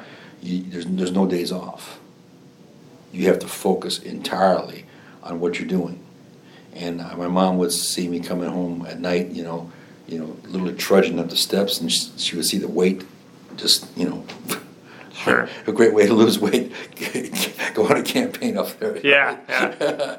uh, but uh, so it's, it's effort number one Mm-hmm. okay, there's, there's no substitute um, the one year that i was building my home for our family Mm-hmm. I had I had an opponent that I had that ran against me the previous election, but I was focused on building the house, and I, I saw it in the returns. I- Yeah. I, won, but not by the margin I won two years earlier. So that was the, the lesson: is you can never ever let up. Mm-hmm. Uh, but yeah, I always ran on issues. Okay, I I, I, I, had a three-legged you know stool, and and and my first leg was always public education. My second leg was uh, public safety, Okay. and my third leg was you know uh, bread and butter economic issues. I'm from a strong labor district, so I was always you know strong labor, Mhm. organized labor. So those were the three main planks that I emphasized in my campaign. And then I, you know, organized, you know, the details around those three planks. But I was always issue oriented. But the main thing is you have to work hard. You cannot take anything for granted. And the one year, 1990, when I was focused on the, building the house, and, and I'm glad I did because I mean that's important. That was uh, where our family is living, and we still live there today. Uh, I saw I saw the uh, the, the polls. You know, Yeah. I, I didn't work the, the campaign as hard because I had beaten the guy two years earlier, and um, it, it, it was like the vote was a little over two thousand votes when I won, and a lot of people says, "What happened?" And I says, "Well, I, you're not going to see that again." Mm-hmm. Okay, so it, it had a lasting impression. So you never you never take the voters for granted. Never. Yeah, sure. How would you uh, keep in touch with your constituents and keep up to date with all the things that they wanted you to work on? Or I remember in the early days, yeah, we used to meet five days a week down here. Okay, so at the end of the session, we had, we'd have session early on Friday morning, and then everyone would leave to go back to the districts. I go back to the hotel and get a couple hours sleep. I come back to the state house, and people are leaving. It's Friday afternoon, right? That's when I would write my newsletters. Back then, I wrote them from scratch. yeah, Okay? sure, sure, and I tailored them based on what was happening at that very moment. yeah, Okay. okay, And so I would I would be at the state house, you know, for, for three for three hours. And then I would drive home. I get home on Friday nights late. I was single. Okay. I was living home with my parents. Mm-hmm. So, so I, I, I, I was very, very involved in, in the development of my political messaging. I, not, as I developed, the staff would present the, you know, basically canned, you know, issues. Pick three um, screens of the seven to be put in your newsletter. That's not how I started. I did it myself because I was I, I you know again I I was coming right out of law school. I was used to that academic rigor, okay, and so I applied that same rigor to my legislating, okay, and I wanted to communicate that to my people, and the best way to do that was through the newsletter Mm-hmm. because that was going out. You know, that's not just speaking to you know 100 people. Yeah. That's tens of thousands of people in that newsletter. Oh, sure. Yeah. So yeah, beyond the newsletter, of course.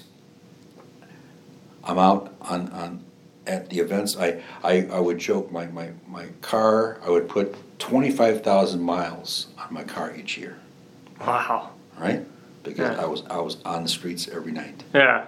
Yeah. And then I became a lawyer, of course. And then I, you know, like when you're in Lake County, there's no one central courthouse. You got to travel to the courthouses. So that, that was a lot of my miles too, mm-hmm. driving to and from court. But you know, if you're going to be in office, you cannot uh, ever take the voters for granted. You have to maintain Yeah. contact. Yeah. Um, thinking about some of your work in the General Assembly, uh, do you remember the first bill that you sponsored? Yeah, the first bill that I sponsored, it passed the House, didn't go anywhere in the Senate. Okay. There was there was a there was a tie in the uh, in one of the in one of the districts. Okay, Okay. and um, so I had a bill to, to how to how to break a tie, and it's been so long ago I can't even remember how how it was resolved. But that was my first bill that passed the House, Mhm. and then it just just you know it just languished in the Senate, didn't didn't, Yeah. didn't become law. So that's that's my first one, but uh, that was when we were in the minority. Sure. Okay. Um, what differences were there between the House and Senate from your experiences? Uh, the big bad Senate, huh? Uh, I've, heard that one a lot. Yeah. Oh yeah, it was like going to a foreign country. you Yeah, know? yeah. I mean, it's right across the ro- ro- Right. rotunda. It's just a, you can throw a baseball over there. Right. You might as well be, you know, in China. Yeah, you know, yeah. politically. Okay? Yeah. Because you know, it, it, what got me in those early years was, you know, I'm, I'm 24 years old. Okay, I'm 70 pounds lighter. Mm-hmm. Okay. Whereas you know most of the senators were older, right? Mm-hmm. So they're moving, you know, like like I move now, okay, a little slower, but they're they they, they think the camera's on them all the time. You know, they're moving like this and you know, grand gestures, right? and, you know the, the you know come on, right? Yeah. Believe me, they ran it like an iron fist. Okay. Yeah. So when you're in the Senate, right, you got to play by their rules. Now, of course, it took time. That the only thing they really respect is not intellect. Okay, they don't respect intellect. They don't respect an argument. You know what they respect? When I would read one of their bills, Yeah. right? Hmm, it's a good bill. Garbage can. That's what they respected, Interesting. Okay. right? Yeah. Once they knew that you were perfectly willing, you know, to put their program in the garbage can, Hmm. that's when they suddenly the light goes off, right?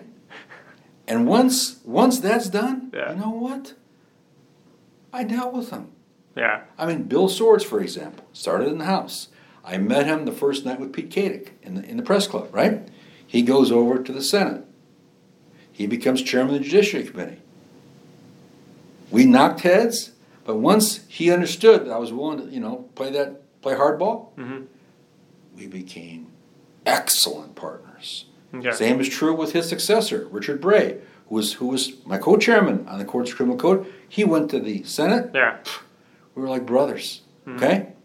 Once he understood, and he understood because we served together in under every possible political configuration. Republican majority, Yep. 50-50, Democratic majority, right? So when he gets in the Senate, he already knew how I was going to be, all right? We didn't play games.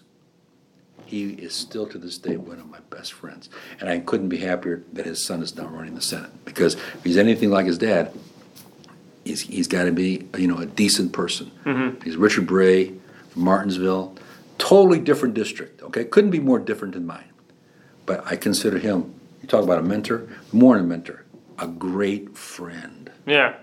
That's cool. And once, but the, but, but but it's business. Yeah. Yeah. If I if I just relied on friendship, forget about it. Right. They got to know that you're willing to take the heat Yeah. because they had some good ideas too, right? Right. And you got to throw their good ideas in the in the you know can, Yeah. and then boom, you got their attention, Yeah. and then we negotiated. Okay, so that kind of a power dynamic there. You have to show that you are capable of wielding power as well. You have to. Yeah. You can't be Mr. Nice Guy. Yeah. sure. Um, interesting. Did you have a pretty good sense of how people would vote prior to actually voting on the legislation? Sure. Yeah. Remember, again, so much so much of it is partisan, right? Mm. So Yeah. that's that's that's You the first count guy. pretty quickly that That's way, your yeah. first guy. Yeah. Uh, yeah, but there were always there were always people who who each caucus had troublemakers. Okay. From from leadership Yeah. perspective. Yeah. And so we would we would try and, and snag them, and they would try and snag our our, our discontents. Hmm.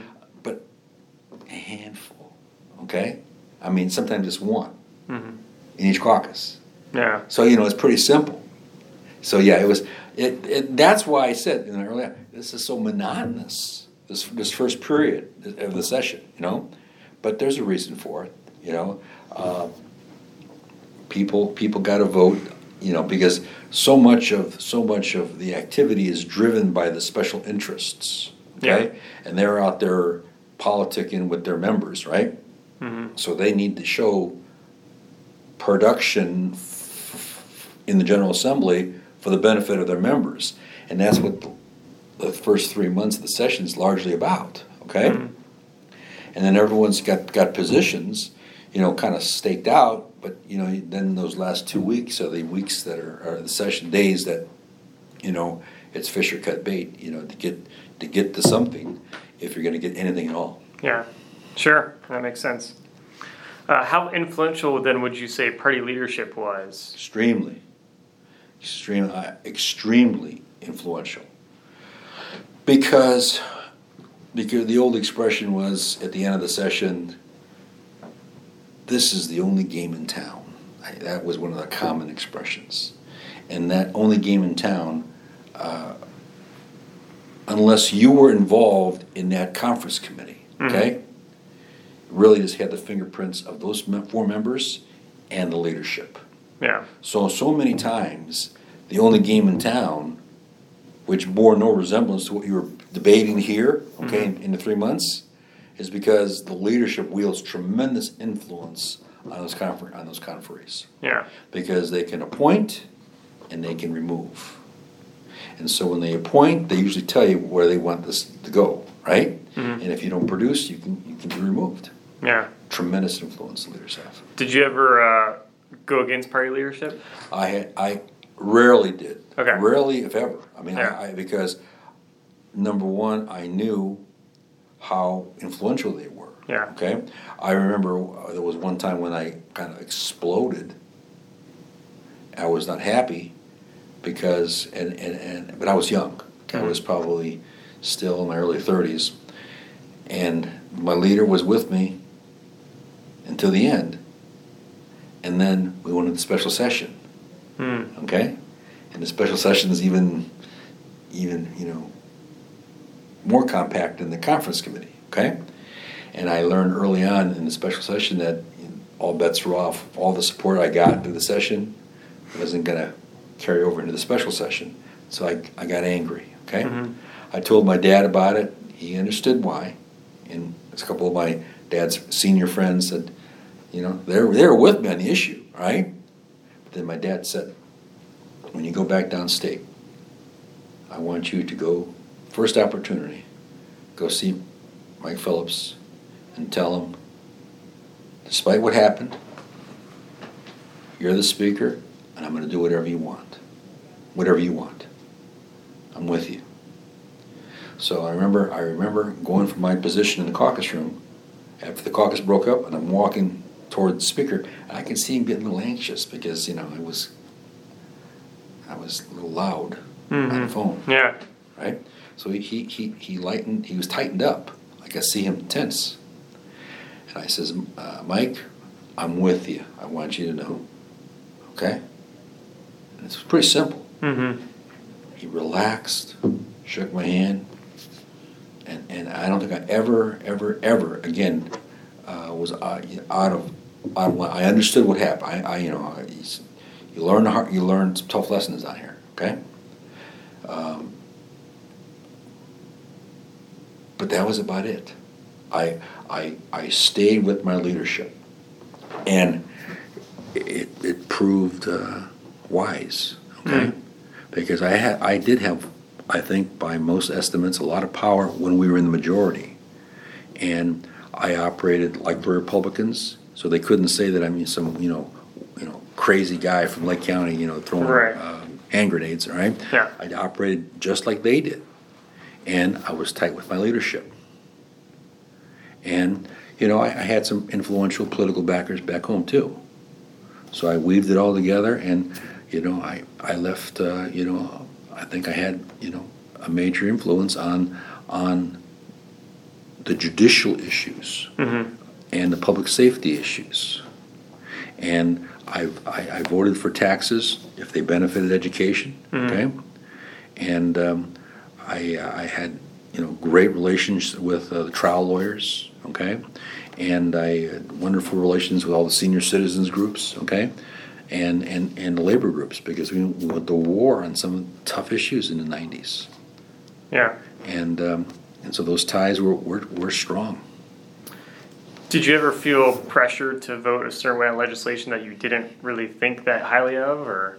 Oh, of course. We used to make a joke of it, you know. Hold your nose, push the button. Okay? yeah, of course. yeah. Uh, yeah. You can't. You can't. You can't. You can't fight every battle. Mm-hmm. You know, like it's your last. You got to pick and choose your battles. Interesting. Okay. Yeah. You can if you'll you'll and don't wear out the carpet to the microphone. Okay. I, I, I, I was very selective in going to the microphone. I, I there were members who were you know they wanted to kind of they wanted to weigh in on eighty percent of the issues. Yeah. People don't listen to you. Yeah. All right. You, Yeah. you get the attention if you go up there infrequently, Yeah. and that's I think That's right. I follow that uh, uh, model. Okay. Um, how would you say your legislative service affected your family life? Oh, yeah. It's a great job for a single person. Yeah. Okay. Yeah. Yeah, I can understand Right. that. Uh, at the end of my service, I told you, at the end of my service, I was the first person out of the state capitol. Hmm. Okay? In contrast to those early years when I was single, I, I wouldn't get home until 8, 9 o'clock on Friday night. Speaker Mannweiler, Republican Speaker, changed to a what we called family friendly schedule, four day schedule. Okay? Thursdays, we would meet kind of late morning on the floor. So we were done sometimes, sometimes, depending upon what stage of the session, like early in the afternoon on Thursday. My car was packed in the parking lot. I was the first one out of the state house, Mhm. into the car, on the street, within 10 minutes of the gavel hitting, right? Complete contrast to how I was in the beginning. Why? I had a family, and I had I had a job. Yeah. Yeah, let's talk about the family first. My family, my wife carried the ball. Uh, so many of my colleagues remember my children only because they remember them in the stroller. When my wife would come down, first my son and then my daughter. Um, yeah, it's an extraordinary sacrifice for the non-legislative spouse who's got to carry the ball at home. My wife would joke that if we were, if we were married for ten years, by the calendar, we've only really been married six years. He spent the last four years in the General Assembly. okay. Yeah. Yeah. Yeah. It, yeah. And and and it it's tough. Okay. And after eighteen session, after seventeen sessions, I was tired of being away from home.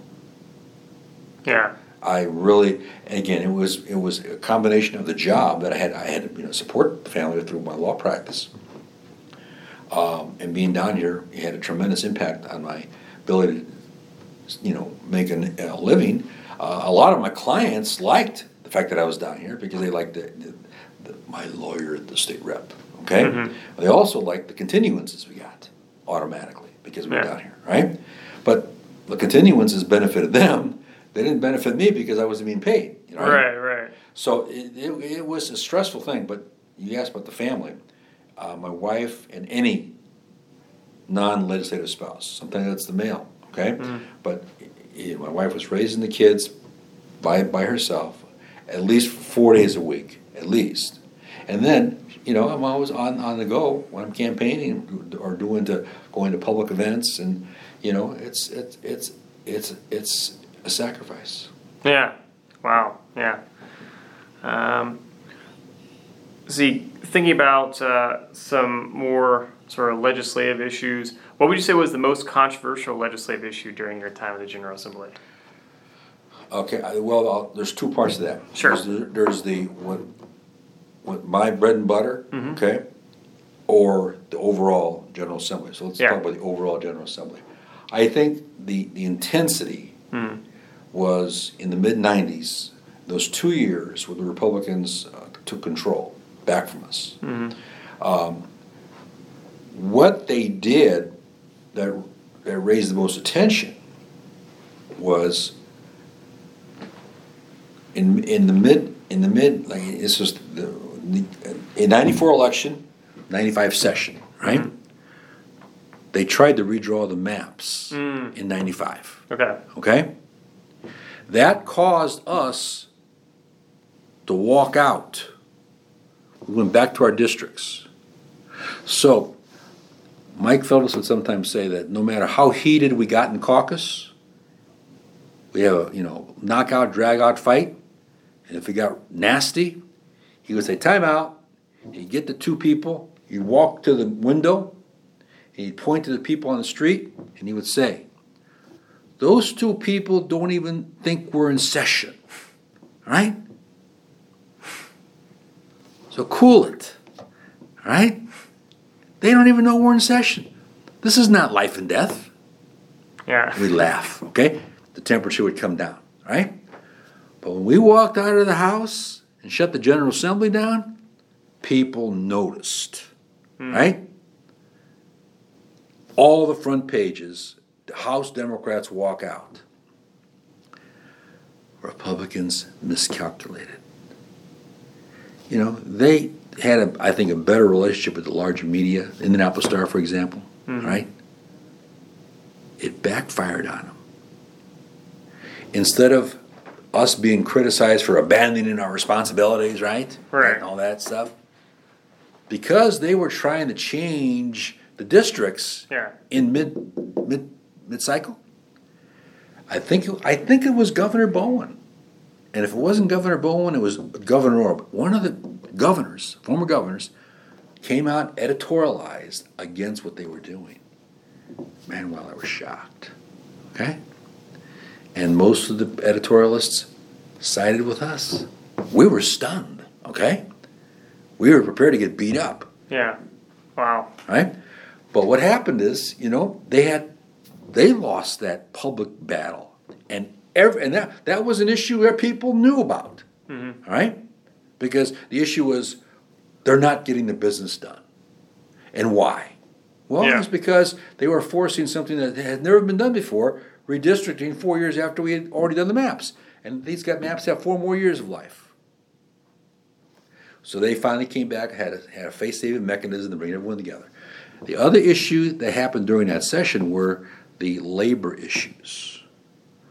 We had not just one, but two rallies. The first one filled up the state capitol with like 7,000 people, and the next one filled up the outside 15,000 labor people from all over the state converged on the prevailing wage. It was massive. It, it, it was it was it was you know it was joyous from our perspective okay? We lost those battles that year okay? But we got back in power because what they were doing was so unpopular in the in the hinterlands okay? Yeah. that got us back in power in, after the 96 elections we were just out for two years. So those those labor issues are the ones biggest bread and butter okay? Mm-hmm. And, and and that's what generated thousands a cast of thousands so it wasn't just a bunch of people, you know, in a, in a you know, handful of people in a, in a, in a conference room, you know, cutting the, no, this was public participation at its finest, right? So those clearly, now with me, I had some major issues uh, that, that, that, that were, that got a lot of attention, Mm-hmm. but that's not your question. That's not your, your last yeah, question. right. Um, so what what uh, piece of legislation did you have to work the most on? Well, okay. Uh, the, the, that's an easy question when you say most, meaning longest time. right, right. The longest issue that I worked on was the wrongful death issue, adult wrongful death. Ah, okay. Yeah. It took me nine sessions to get that passed. Yeah. and it's because the uh, I was head knocking with the insurance industry.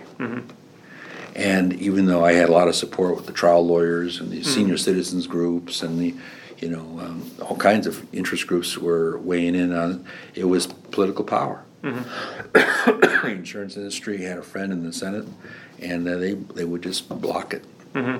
Uh, finally, uh, I was in Las Vegas with um, uh, for a national conference of state legislators in 1997. Yeah, and um, one of the Republican senators pulled me aside, and he says, "Jesse, if you guys keep the majority in November, I'm going to give your bill a hearing." Hmm. Okay, so he conditioned it, right? so we won the 98 election, okay, in the House. And so he was the first person that came to visit in 99. And uh, he kept his word, gave the bill a hearing. And I, will, I won't ever forget Bob Garton going to, Senator Garton, going to the chamber Yeah. because he was the muscle behind the, the, the anti Yeah. and he uh, he gave a very eloquent speech. It it it really meant a lot to me. Mm-hmm. Um, and so I was at the Senate when they when it happened, and and the reporters were coming up to me and afterwards, and I I was just struck. You know, it- wasn't you know, high fiving. It was just I was really really emotional. Mm-hmm. But having said that, the most heated battles involve judges Mm, okay. that are not supposed to be political. Okay? Hmm. By far the most heated battles in my career involve the makeup of the judiciary in our county. And it gets it it's just a symbol of the larger issue with Lake County. Laws that apply everywhere else in the state. It's different in the state of Lake. And one of the biggest and most important differences is the makeup of the judiciary. Mm-hmm. In every county but four now, used to be two, but every county but four, but back in my time, it was two counties Lake County and St. Joe County. Only in those two counties we have this wonderful merit selection system for judges. Voters don't get to pick the judges. A panel thins out the applicants, sends three to the governor, and the governor picks. Hmm. And as a lawyer, we're all supposed to fall in line. Okay? Because it's the lawyers who do the selecting. Yeah. Okay? Yeah. And of course, you've got to practice law. Right. Right? Now, as I as my influence increased here, they'd whisper in my ear and they would tell me who's going to be the next judge up there. And they were always right. Before things even opened up. Oh man. Okay. Right? All Yeah. cut and dried. I'm thinking to myself, why isn't that system everywhere else if it's so good, right? Because every other senator representative, every other county, they make sure that their judges have to run just like the state reps and senators and councilmen, right? Yeah. You don't want them getting too little highfalutin, right? Right. So why can't we have that? Oh. Oh. Oh. Oh. Wow. All out war over something that's not supposed to be political? Yeah. It's the most political issue by far. Talking power. Right? Wow. You don't want the people selecting the judges. Controlled. Wow. Okay. Yeah. And so, after I got a little tired of being of receiving the courtesies of being who's going to be the next judge, I'm thinking this is this is nonsense here, right? It's all rigged. I mean, they're trying they're trying to stay on my good side by giving me the inside scoop, right? yeah. but it's not having the intended effect, right. right? So, our judges for a long time were underpaid. They were. And the way they made up for it wouldn't pass ethic tests. Traveling the circuit for extra pay. Hmm. Come on. It's not the way to do that. So I said, the judges need a pay raise. Of course, they agreed. And I'm chairman of the committee. Big pay raise bill. Oh, there's a condition. Lake and St. Joe, we're going to insist on the same rights that exist everywhere else. Elect our judges. Down here, everyone's nervous. Back home, more than just nervousness. Okay? For two sessions, not just one, two.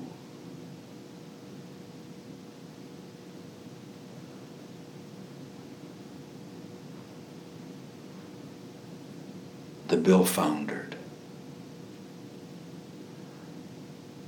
But nothing like the last day of the 19 year was it 94 session.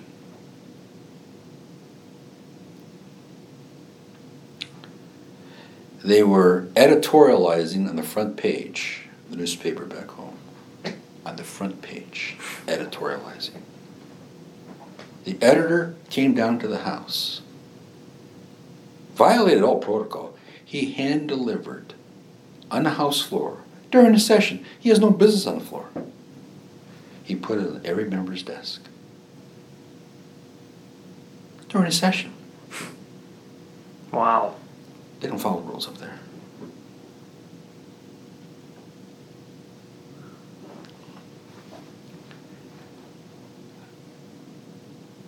It was knockout, drag out on the House floor. But we had the votes.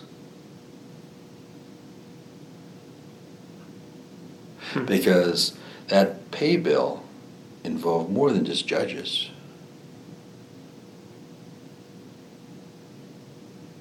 Appellate court judges, Supreme Court judges, prosecutors, state police, Hmm. Yeah. conservation officers, excise officers. $20 million of pay raises in one bill. And this was a off-year budget. So this was it. This was the political bill of the whole session because it had the money. Because the budget was the previous year, 93. This was it. And it had my name on it. And I was upfront from beginning in 93 to the end of 94. This is what it's going to take to get this bill passed. And at 11 p.m., on the last night of the session, Senator Bray, who was my contemporary, he had to, he had to call his bill for a vote. Yeah. His judges needed the pay raise in Morgan County. Right? The votes were in the Senate to pass.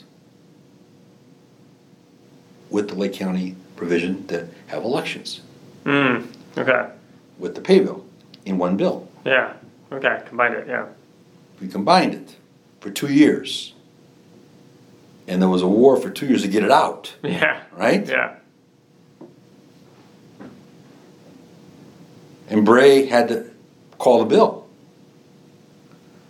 Something happened in the Senate. That's all I'll say. Hmm. Bray takes his name off the bill. Garton puts his name on the bill. When it's Garton's term time to call the bill, it's 11 o'clock, he doesn't call the bill. It doesn't get voted on, Hmm. even though we had the votes. Wow. The bill dies for the second year in a row. Every judge in the state lost forty thousand dollars in pay over two years. Oof. Forty grand. And that's just the judges. Yeah. It was rough. Wow. Yeah. Okay.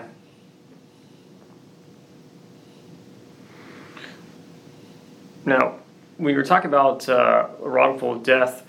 What exactly was did the wrongful death legislation intend to do? Right.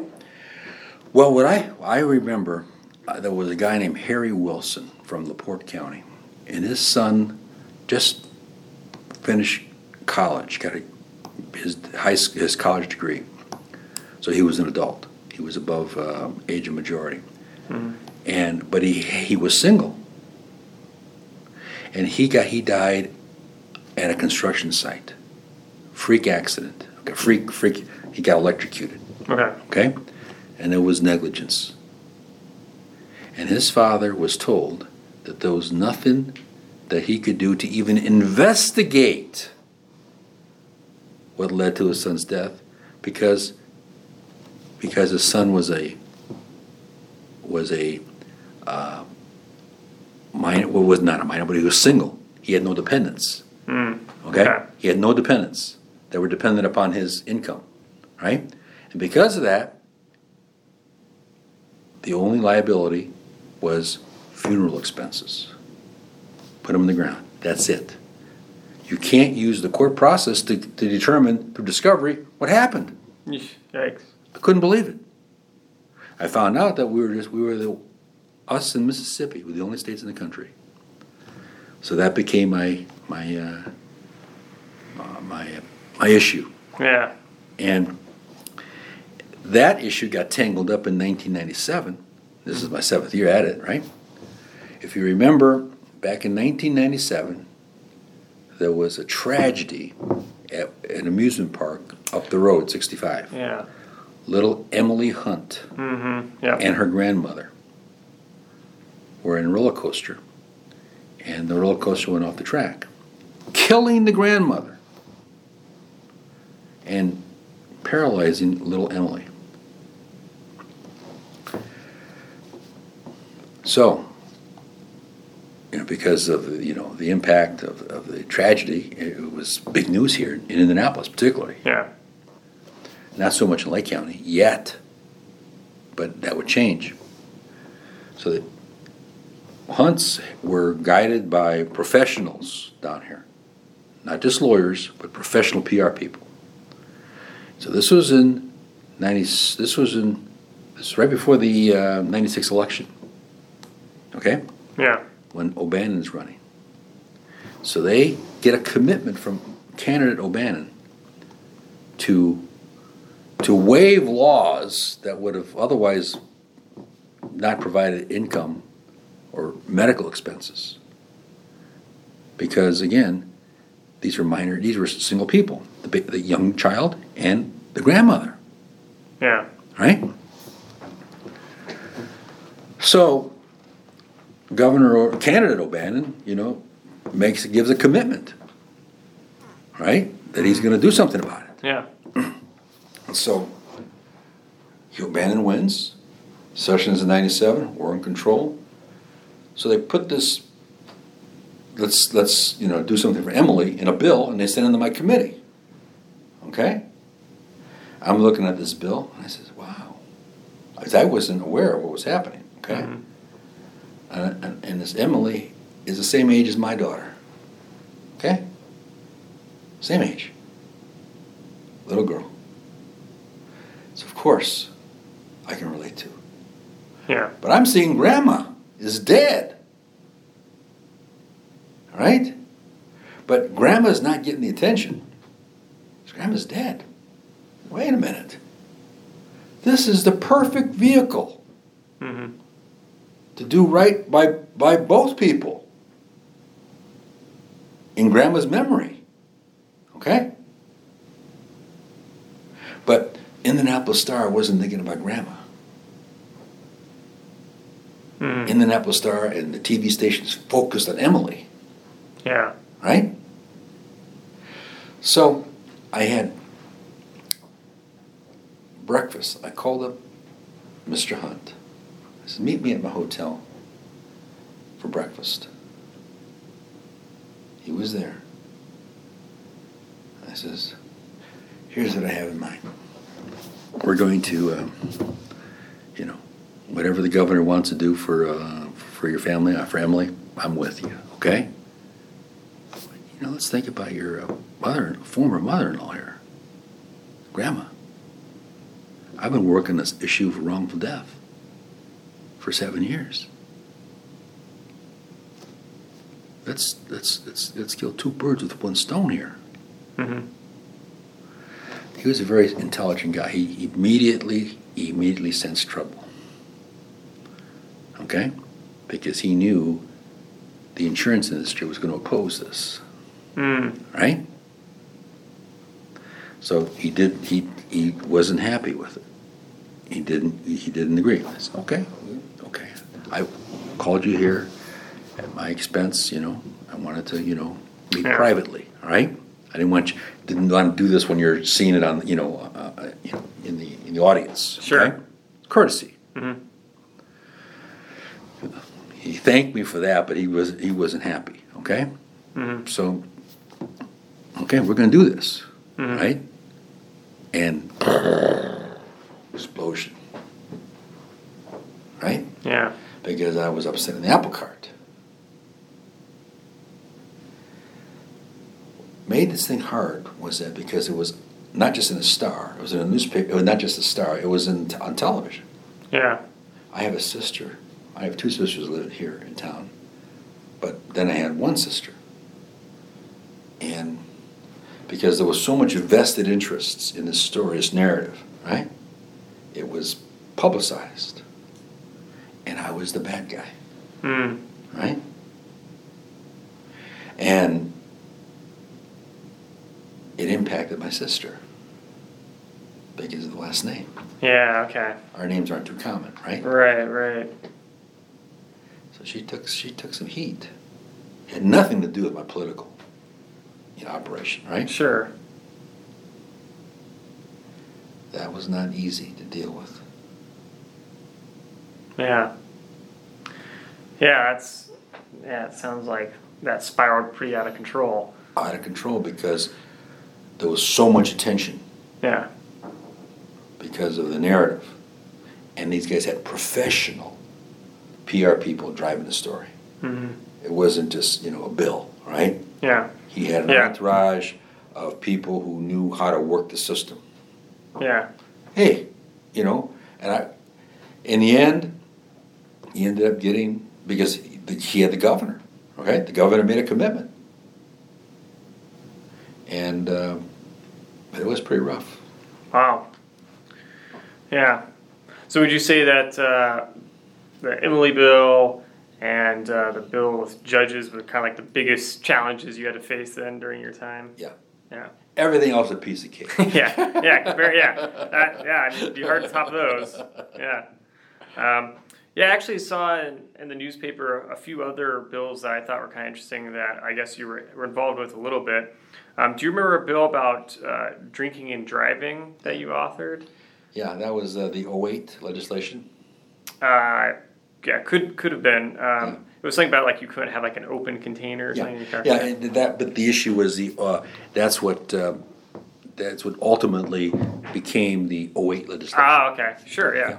So what? Tell me a little bit about that and what was going on. And Well, that was, uh, I think, I think it was Senator Weiss. Senator Weiss was the, was head for, it's sort of like being on wrongful death, okay? He had been promoting this 08 for a number of years. And, and of course, it drew a, a lot of attention, both pro and con, you know? Uh, his major groups were the, uh, Mothers Against Drunk Driving. yeah, okay? Uh, and, and, but this also impacted, you know, um, businesses, restaurants, um, uh, clubs, and, you know, and particularly fraternal groups. Because, you know, a lot of the v, uh, VFWs, American Legions, uh, I mean, you know, uh, they have, they have, you know, they have clubs where alcohol is served right. and and and and, and under you know ninety nine point nine percent of the time served responsibly. Yeah. Okay. And and you're dealing with you know people who want to have uh, uh, split a bottle of wine with their wives and and and and now are they going to be committing a crime when they go into their car and drive home? You know, a half mile, right? So it, again, it, it, it, it, it was a you know volatile issue, and and so and so what ended up happening again? I can't remember. It was a '94. I think it was the same session as that um, as the judges. Okay. So, you know, I had my hands full that, that, that year. And, and, and what happened is we came up with a compromise, right? That, that, um, that addressed the issue of Weiss, okay, without, without the business groups and the, um, you know, the, VFWs of the world, uh, they could live with. And I was the, I was the, I was, in contrast to the other bill where I was a lightning rod, I was the, I tried being the dove and getting both sides together. So that was one of my, one of my happy uh, wars. Yeah, yeah. That, that succeeded, Sure. uh, and I was, I was the mediator. Um, in contrast to being a lightning rod on the other, on the other issues. Yeah.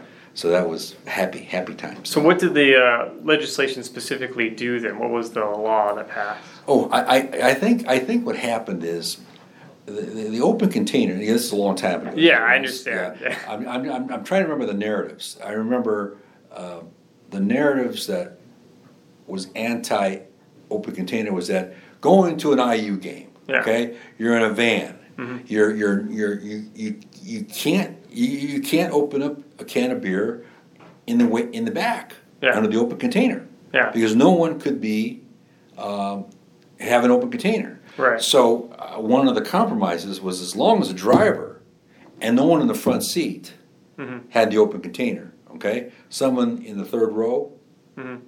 you know, w- wasn't committing a crime if they had an open beer in the in the van. That's okay? interesting. Okay. So that was the compromise. Yeah. Um, and everyone could live with that. Wow. Okay. And, Huh. and, and, and, then, and then eventually the 08 legislation followed up. Uh, I can't remember exactly. Yeah. But but that's my point is, you know, I was I was I was happy to lend myself to uh, because I I wasn't seen as a major player Mm-hmm. in that debate.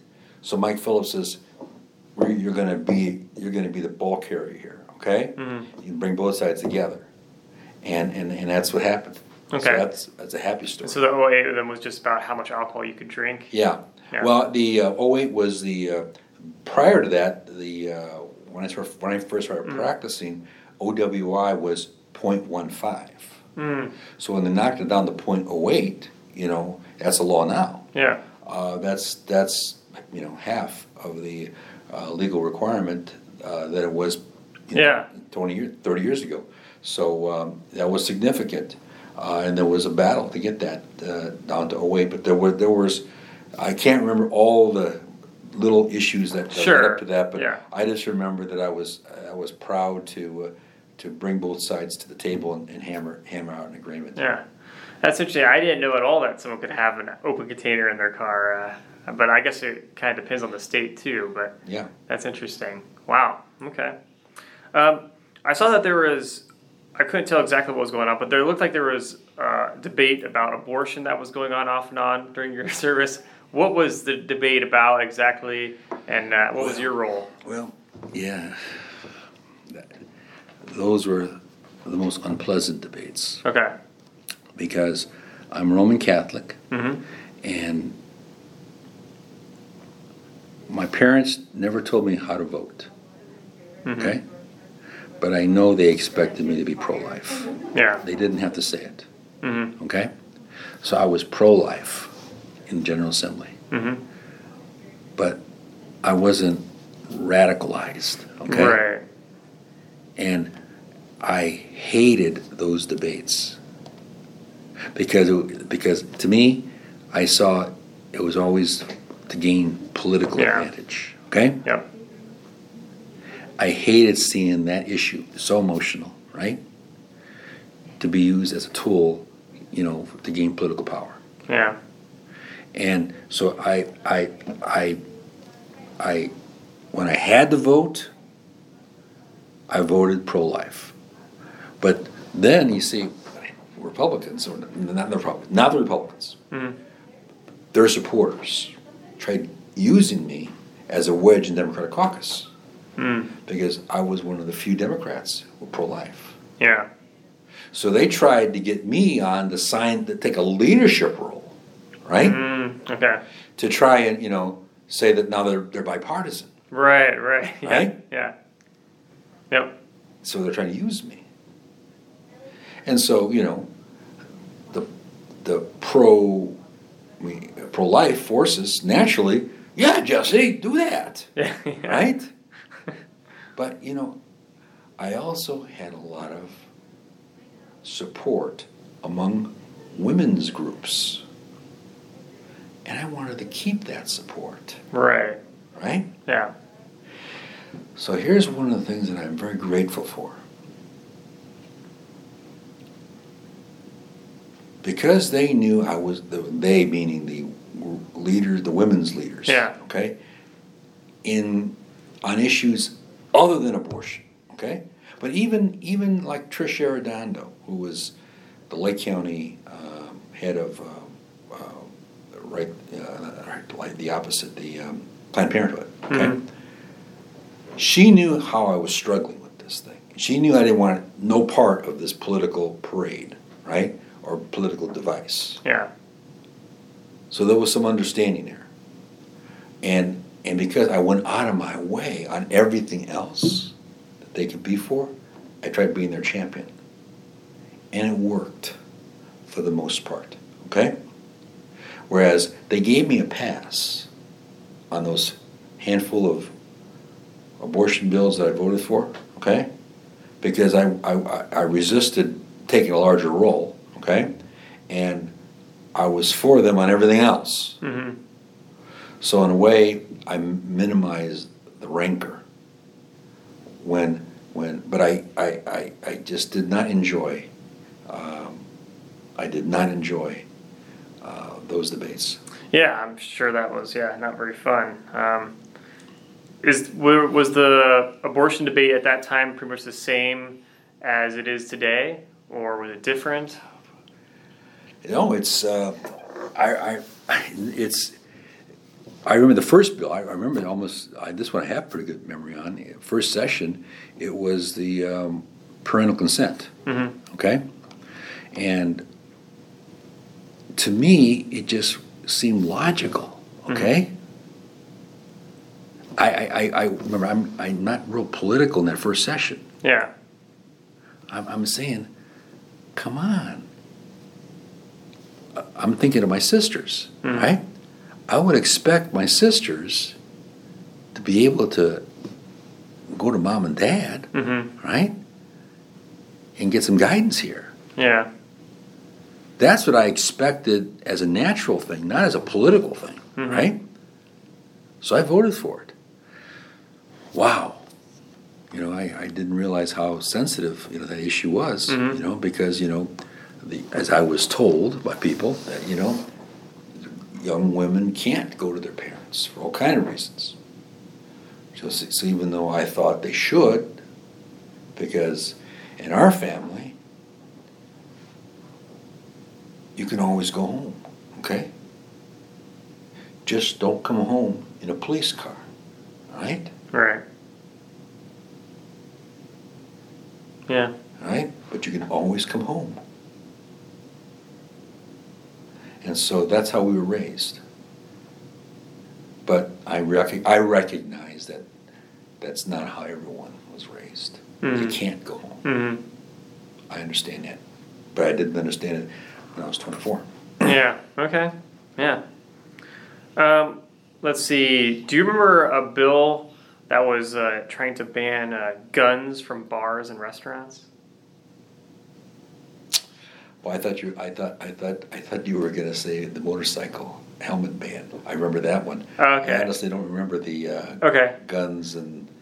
But you know, I, I, I there was a gun issue that I got involved in because they sent it to my committee.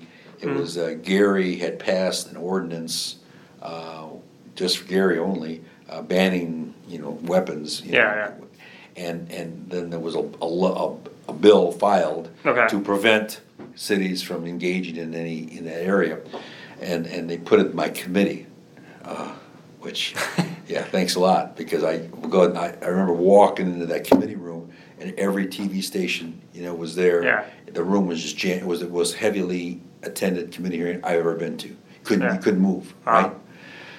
Thanks a lot. Okay. Yeah, yeah. Uh, so, but I don't remember the other. one. Okay, that's fine. Yeah. So the in terms of the motorcycle helmet one, were you how involved were you in that? Oh, one? just as a member. I here, here here's here's what's kind of funny though. I remember John Gregg was speaker at that time. Okay. Okay. Yeah. And it was Dennis Avery, was the um, was the uh, uh, author of the uh, helmet bill. Ah, Okay. okay, yeah, yeah. So here's Yeah. what here's here's what I remember. there were hundreds of of, of motorcyclists. Yeah, Okay. yeah. On their garb, right? And I remember John Gregg. Okay, seeing me. Okay. And he shouted, "Hello, Representative Avery." Okay. he said it loud enough where everyone, you know, people, Uh-huh. a hundred people heard Yeah. And they immediately converged on me thinking I'm Avery. Okay? I said, wait a minute, I ain't Avery. Yeah. That's he's just he's just, you know, yanking my chain. Yeah. Right? He was laughing his head his ass off, okay? And and, and I won't ever forget, you know, those guys thinking Yeah. that I'm Avery, they're gonna Yeah. Yeah. I, s- I ain't Avery. Yeah. Let me get out of here. Oh. Oh because that was that was a wild time when, when that bill was was being Yeah. made. because you know we it was it wasn't seven thousand but you know I would say easily a couple thousand and they made a lot of noise Yeah. Yeah, I actually uh, interviewed Dennis Avery and he talked about that. Okay. He's, yeah, he said that was yeah not a fun experience. Oh. yeah I was Dennis Avery for for ten seconds Yeah, that, yeah, you could get taste of that. Yeah. Um, do you remember any legislation about uh, giving people basically a life sentence instead of a instead of a death penalty? yeah that was my bill. Yeah, yeah. Uh, life without parole. Yeah, and and the and the reason the reason uh, was I, I, I as a lawyer I would see how much resources were spent at public expense on the appellate issues. Mhm. On death penalty cases. Yeah. It was just hundreds of thousands of dollars each each case. yeah, And the death penalty would take 20 years. Yeah. to carry out. And all that time, the lawyers on, on, on each side are, are spending public dollars because the defendants don't have the money to pay for their defense. Mhm. All public money. And I said, this is a waste of public, of taxpayer money. And that's how I approached it. And that's what carried the day. That really was, that was again, a, a very uh, business-like, rational argument that prevailed on what was an emotional argument. When you, when you boil it down to dollars and cents, it, it, to me, it's a no-brainer. Mhm. Uh, Even though a person's gonna spend a lot of time in prison on public expense, compared to the dollars to pay the lawyers, you know, there's, there, there's no comparison. Yeah. Okay. Um, so let's see. Uh, looking at the big picture now, uh, when did you leave the General Assembly? Two thousand. Okay. And what was the main reason? Well, a couple of reasons. Um, I part of his family. Yeah. Okay. I was tired of being away from my family four days a week, Mm-hmm. and then I had a wonderful opportunity. Um, all the bad feelings from what had transpired in 1994 had been washed away. Okay. Mm-hmm. I give I give I give the uh, greatest tribute to um, then uh, Chief Justice uh, Shepard. A week after we got control of the House, back in after the '96 election, he calls me at my home and he asks for support for this CLEO bill that he would like to see advanced. And he didn't know, or maybe he did know, but I told him, you know, I'm a CLEO member myself at the federal level. One of the things Gingrich killed in, when he took power in Washington, they killed the CLEO pro- program federally, okay? So Shepard wanted to put an Indiana CLEO program. He, he wanted to know if I'd carry the bill. Absolutely, Mr. Uh, Chief Justice. But then I took it a step further. I says, Chief, I'm going to give you my word that what I did for two sessions in 93, 94 on the Lake County judges, that still had been dangling, okay? Yeah. It's not going to interfere with this CLEO bill or anything else. hmm That's over with. He was silent. Okay? He, I guess in his mind, well, time will tell because he knew how advocate Sure. I was, all right? Well, that session, uh, which was the same session as the Emily thing, so it was a relief to get off that Emily thing, okay? And be a workhorse because that CLEO bill morphed into um, became it became another budget bill, Yeah. right? Yeah. CLEO, public defenders, and civil legal aid, millions of dollars went into that bill. Okay, so it was the same thing as the pay, pay bill, right? And people came up to me, Jesse, why don't you, you know, put your Lake County thing in there, right? This is no. And so that bill went through clean to the process. And a lot of happy people. And so that all the rancor from years earlier vanished. Mm. And so my last few years, I'm on chairman of the Judiciary Committee, Yeah. you know, I was viewed as an, a huge ally of the judiciary because I kept my personal belief of the elected judges. I still bothered by it, okay? Yeah. But I'm not going to be the cause or be blamed for killing everything because of this, right? Yeah. Yeah. So, in 1999, I'm the author of the Omnibus Bill, Omnibus Judges Bill, which is um, a, a bill that statewide deals with judges. hmm And based on Shepard's, he had this uh, uh, scale based on cases hmm and counties. There were some counties that needed judges. There were some counties that had excess judges. And at the time, we were in a need. We in Lake County, our caseload had exp- exploded because years earlier, another battle I got involved in, the change of venue. We don't have time to get into those details, but that caused our caseloads to increase in Lake County. Okay. Because under the old law, automatic change of venue, they would get cases out of Lake County and put them in the rural areas. Okay. Largely for racial reasons. Okay. Bottom line, I fought that battle in legislature. Shepard solved it by changing the court rule, eliminating automatic change of venue. God bless you, Shepard. Okay? hmm So, so now we got all these cases in Lake County, not enough courts. So we created six courts, three courts and three magistrates. Out of the 20, six were from Lake County. Because who's the author of the bill? Me. I got to take care of my district first, right? Yeah. I took care of a lot of other people too. Right, right. So I remember, without saying a word, of course, John Gregg approached me. Jesse, I need a judge, you know, in Sullivan County. No problem, Mr. Speaker. You know, got that bill in there, got that part of the bill.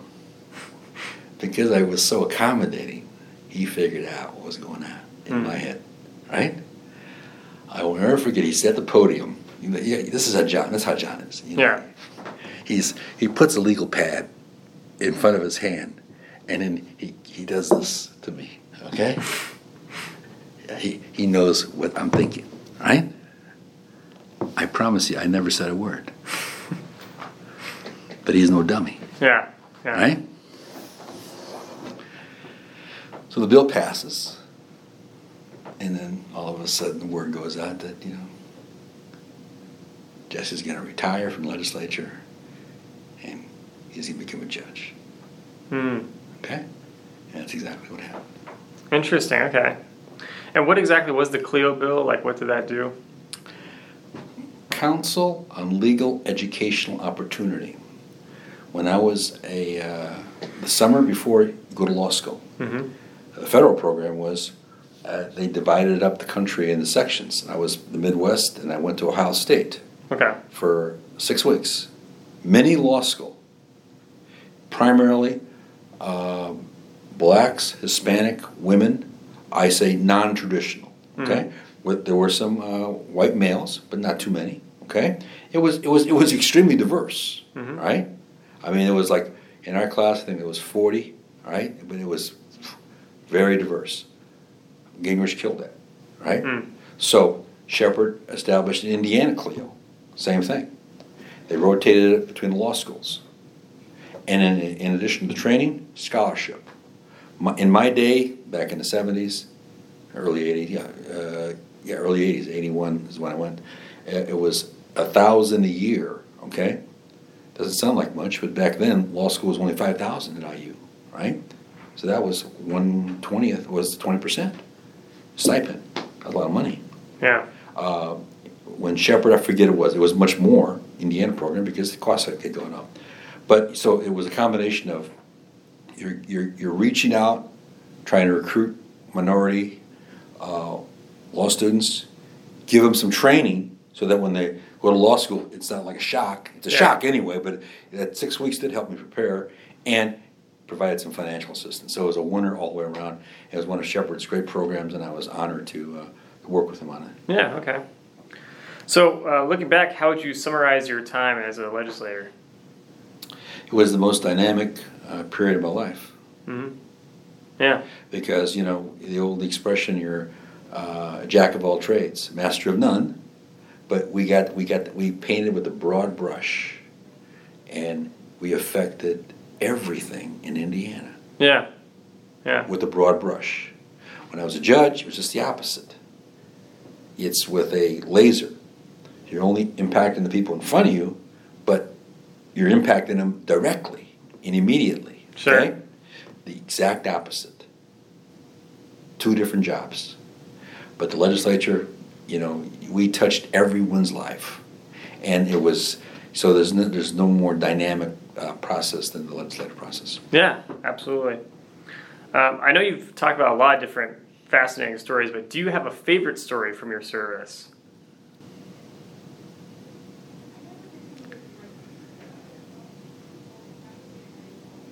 My dad was dying. His heart was giving out.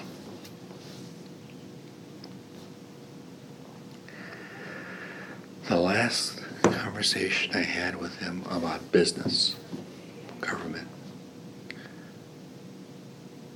was in January of 99. And I said, hey, I think this is the year the wrongful death bill is going to pass. They're finally, they're finally going to give me a hearing in the Senate. And I remember his voice was very weak, Mm-hmm. but it was clear. And I just remember him saying, It's good.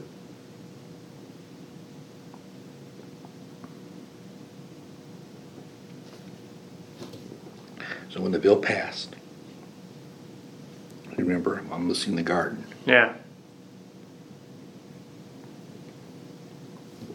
thinking of my dad and my sister. Because my mother always believed the hospital messed up with my sister. Okay. Yeah.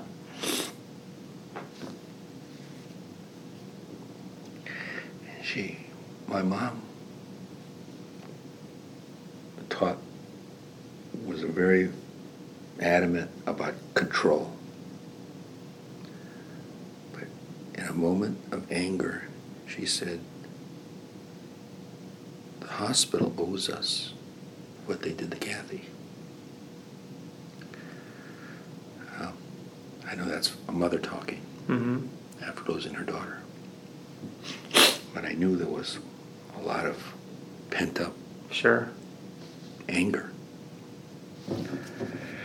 And so my dad died two weeks later, so he never saw the bill pass. So when the bill passed, and I got the call from Governor O'Bannon's staff that they were going to have the signing in the office. And of course, he wanted to be there. Yeah. And so just before I left, I called my mom. And I says, I've never involved my, my, my mom in my politics, ever. Mhm. She was my number one voter, Yeah. but she, she was never on the, on the stumps with me, okay? And there were, she wasn't a Mrs. Kennedy, okay? Sure. But I told her what was going to happen. I, I said, Would you like to come down with me? She said, Of course. And so she came into the governor's office for the first time and only time of her life. She sat, they sat her down. The room was filled with people because there were shifts of groups getting in there for their picture of the governor on variety bills. But we had a pretty large contingent Yeah. with our group, and it was the trial lawyers, it was the senior citizens groups, it was Harry Wilson, Mm-hmm. his father. And I'll never forget, you know, of course, Governor sat, sat in the middle, and he says, Jesse, I want you to sit here. And then Senator Lux sat on the other side, he was my sponsor in the Senate. And Governor turn, turn, turns to me and he says, you know, because, you know, he, he knew what happened a few years earlier on his Emily stuff, okay? Mm-hmm. And he says, Jesse, I know this is a real big one for me too. Yeah. And my mom saw that. I kept it together better, better than I'm doing now. I, Mhm. I, I, I can't explain this. No, no, I understand. I mean, yeah, being able to look back and think of it now in reflection is, yeah. I think the the moment you know has passed, and now you can really just feel how much that was impactful. Um, yeah, that's that's pretty amazing.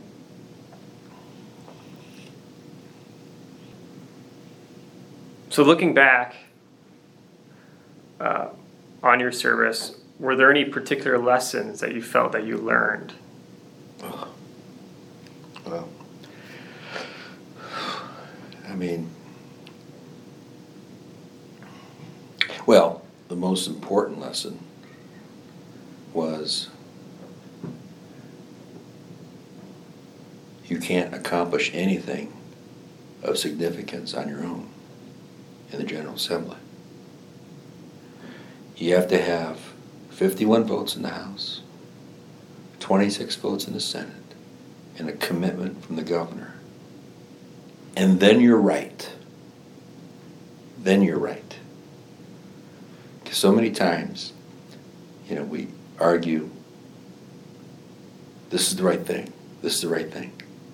It's, you know, we're the 49th state in the country. Yeah. You know, whatever. Right, okay? right. Well, when you get the majorities and you get the commitment, then you're right. Until then, it's just an argument. So that's the most important lesson that you, you, you can't do things on your own. Uh, you have to work together. And of course, because our caucus is very diverse, um, that wasn't always easy. Okay? you you you have uh, you know uh, a caucus that you know uh, we had our own Mason Dixon line, okay, forty, right? I'm from Lake County, might as well be you know uh, New York City as far as you know some of these folks you know in Indiana. Yeah. Yet we we enjoyed each other, okay? Even if we were fighting in the caucus. And I've never, I've never, I didn't have that in any other group that I worked with. The appreciation for the other members' point of view. Um, there was a lot of tolerance in our caucus.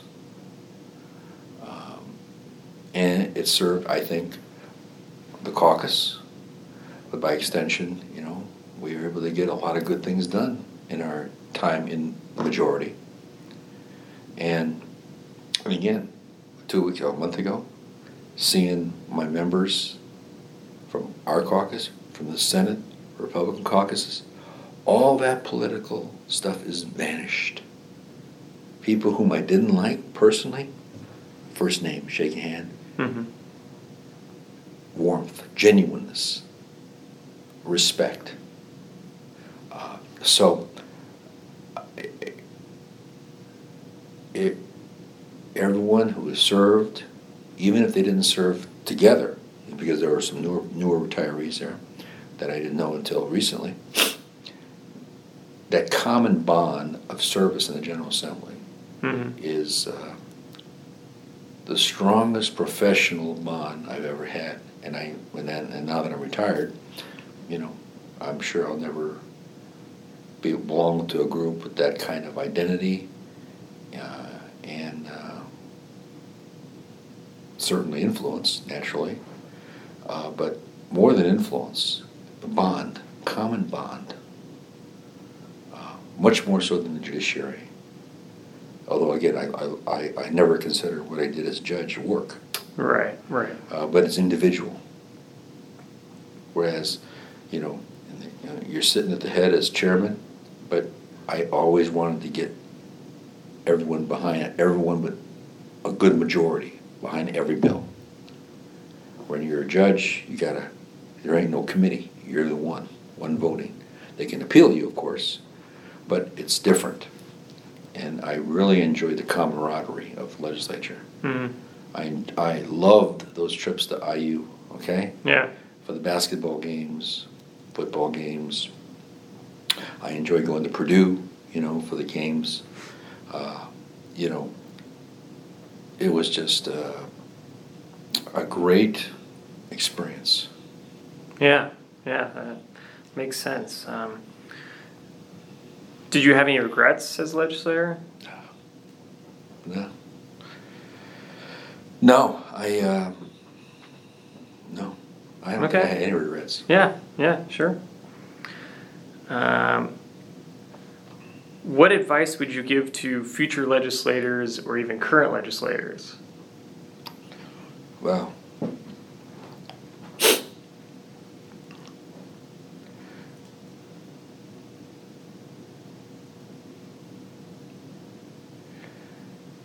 well, I understand the dynamics of maintaining majorities. Okay? Anyone with power is not in the business of giving it up. Okay? Right. In fact, power it literally is taken. It's not given. Mm. So, I I read these stories about how we, they should pass a redistricting commission and put non-political people in charge of the mapping process. Yeah. That's never going to happen. Mm. Okay? Never. Because the people who control the map making process is not going to give up their power. So it's not going to happen. Mm-hmm. Having said that,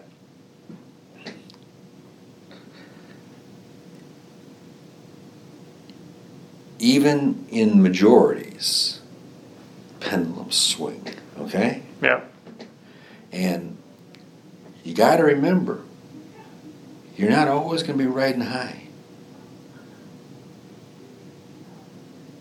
And that you better you better remember that the person you step over, okay? And and if you take advantage of them, they're going to remember that. So I would suggest they consider, you know, you know, consequences of, of, of, of ruthlessness. Because there will be consequences. Yeah. Having said that, it's all about building things. I think I think we were in a unique position. We were lucky. I was lucky to be down here when the the party rose. Because once we got into power, there was so much that we could do, Mm-hmm. right? Whereas if, if you were in the majority for forever, you want to kind of maintain status quo because things are running the way you want them. We did a lot. And so I would say, because the, the community is dynamic, changing, right? We need to keep the laws up to date with what's going on in the communities. Sure. The status quo doesn't always work Yeah. because the underlying people are changing and the issues are changing. And it's hard to get change, you know, when you got dominance, okay? But the Democrats will come back. As hard as it is mechanically to envision it, because again, you just got two large counties and college towns and they've got their work cut out for them. Yeah. Okay. Um, what would you say is the most important work of the Indiana General Assembly? The most important work, Yeah.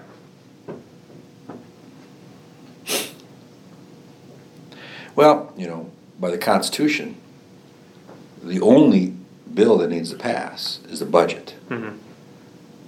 So that affects everyone. Right. So that's by definition the most important. Sure. Okay.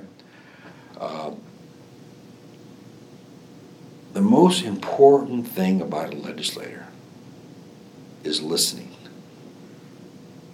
I can't tell you how many people early on I learned this lesson going to the legions, going to the VFWs, going to the posts, going to any group that and, and, and it served me well because I it I had a disadvantage because I was so young. Okay? And I felt I was, you know, I learned a lot at IU. I was just book smart. Okay? Yeah. But I didn't really know life. So I would sit and listen to these old timers. Okay? And they would go on. And I can't tell you how many guys said, or women said, You listen to me. I'm going to vote for you. Just because, not because they got me to pin me down on a position, Mm. right? I listened to them. Yeah. But you know, in, in, in the in the, in the early part, it was easy because I didn't know a whole lot, Okay? So don't try and pretend to be something you're not. Sure. All right? But I didn't realize how advantageous it was to listen to these people who had been around. And then you got them on your side. Yeah. And you got them forever. And the other thing is, and I this was this is what I guided myself when I was a judge. As much as I dealt with the top people, okay, governors and speakers and powerful lawyers and you know judges and lobbyists, I always believed that as long as I fulfilled the expectations of Joe and Jane Lake County. And who is that? Joe and Jane Lake County don't have the time to pay attention to the ins and outs of government. They're too busy raising their own families, Yeah. Raising their kids, working, putting food on the table. But they vote. They are active voters. And all they really want, they don't want contracts, right? They don't want favors. They want good schools. They want courts run honestly. They want their streets clean and their parks available for the children to play in. The big stuff, okay? Right. Right. And every now and then they're going to pay attention to you to make sure your priorities are those general good government operations. And again, once they know we trust Jesse, you got them. And then you don't want to break their trust. Because, but those are the people that every day when I stepped on the bench, that's what I thought about. That's who, that's who I'm performing for.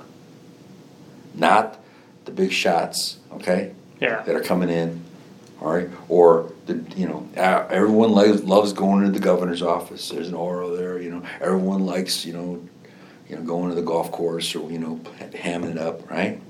But that's that's not the bread and butter. Mm-hmm. The bread and butter are the anonymous people who you have to earn their trust.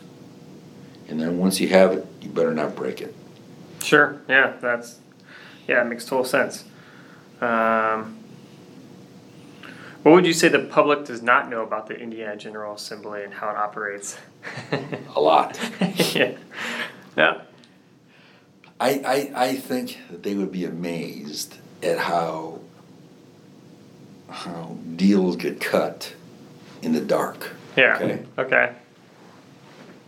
You know, you think my mom would always joke about how she was raised thinking that it's always about a show of hands. Okay. Yeah. Right. Yeah. Hey, mom, it ain't that way. Yeah. All right. Yeah. No. It's often a couple people meeting in a coffee shop, right, or you know, in, in a back room, right, and it's amazing the influence that a couple people have in the General Assembly, and even on, on the budget, you're talking, you know, billions of dollars. Now is what's it's, it's heck this next budget because it's the economy is doing so well. I think I left it, it was thirty billion every two years. Mhm. Now I think it's close to forty, biennial budget. And you're talking six people in a room, cutting, cutting the pie up. yeah. So do the people think that six people, I elected you to, you know, be my advocate, Jesse, you know? Yeah. And, and, and it's kind of hard to say, you know, um, unless you're on that budget committee and, and, and it's, it's, it's, we have votes, of course, on the, and, you know, I always like the, um, um, committee of a whole in the Mhm. House. When we have the budget, everyone's a member of the Ways and Means Committee, okay? That's a controlled vote, okay? I mean, you, you don't get any, uh, uh, you know, Molotov cocktails Right. passing on Yeah. the committee of the whole. So even though we're, you know, it's theoretically open, it's all controlled. Right. There's a little hierarchy there Yeah. Yeah. Um, how has the state of Indiana changed over the course of your lifetime? I'm, I'm disappointed. This COVID thing Hmm. has really disappointed me. I always believed, you know, the IU. I I come from the IU school. Yeah. Okay, Yeah. which is you know, we do the right thing for the right reasons. Okay. Mm-hmm. I mean, they're not perfect. The experts aren't perfect, Right. right? But they know more than you know, right? Mm-hmm. And and quite frankly, politically, you should use the experts to take the heat, Yeah. right? I cannot believe. Now we're not as bad as some of the southern states, but we're not much better on on our response to the COVID nineteen pandemic, Yeah. and it clearly has been politicized. I, you know, when IU took a stand and the case went to the Supreme Court, they were affirmed, Mhm. right? Mandatory vaccines. Thank God. Yeah. But then, right off the bat, you know, they're getting bashed by by people that shouldn't be bashing Mm. for IU doing the right thing. Sure.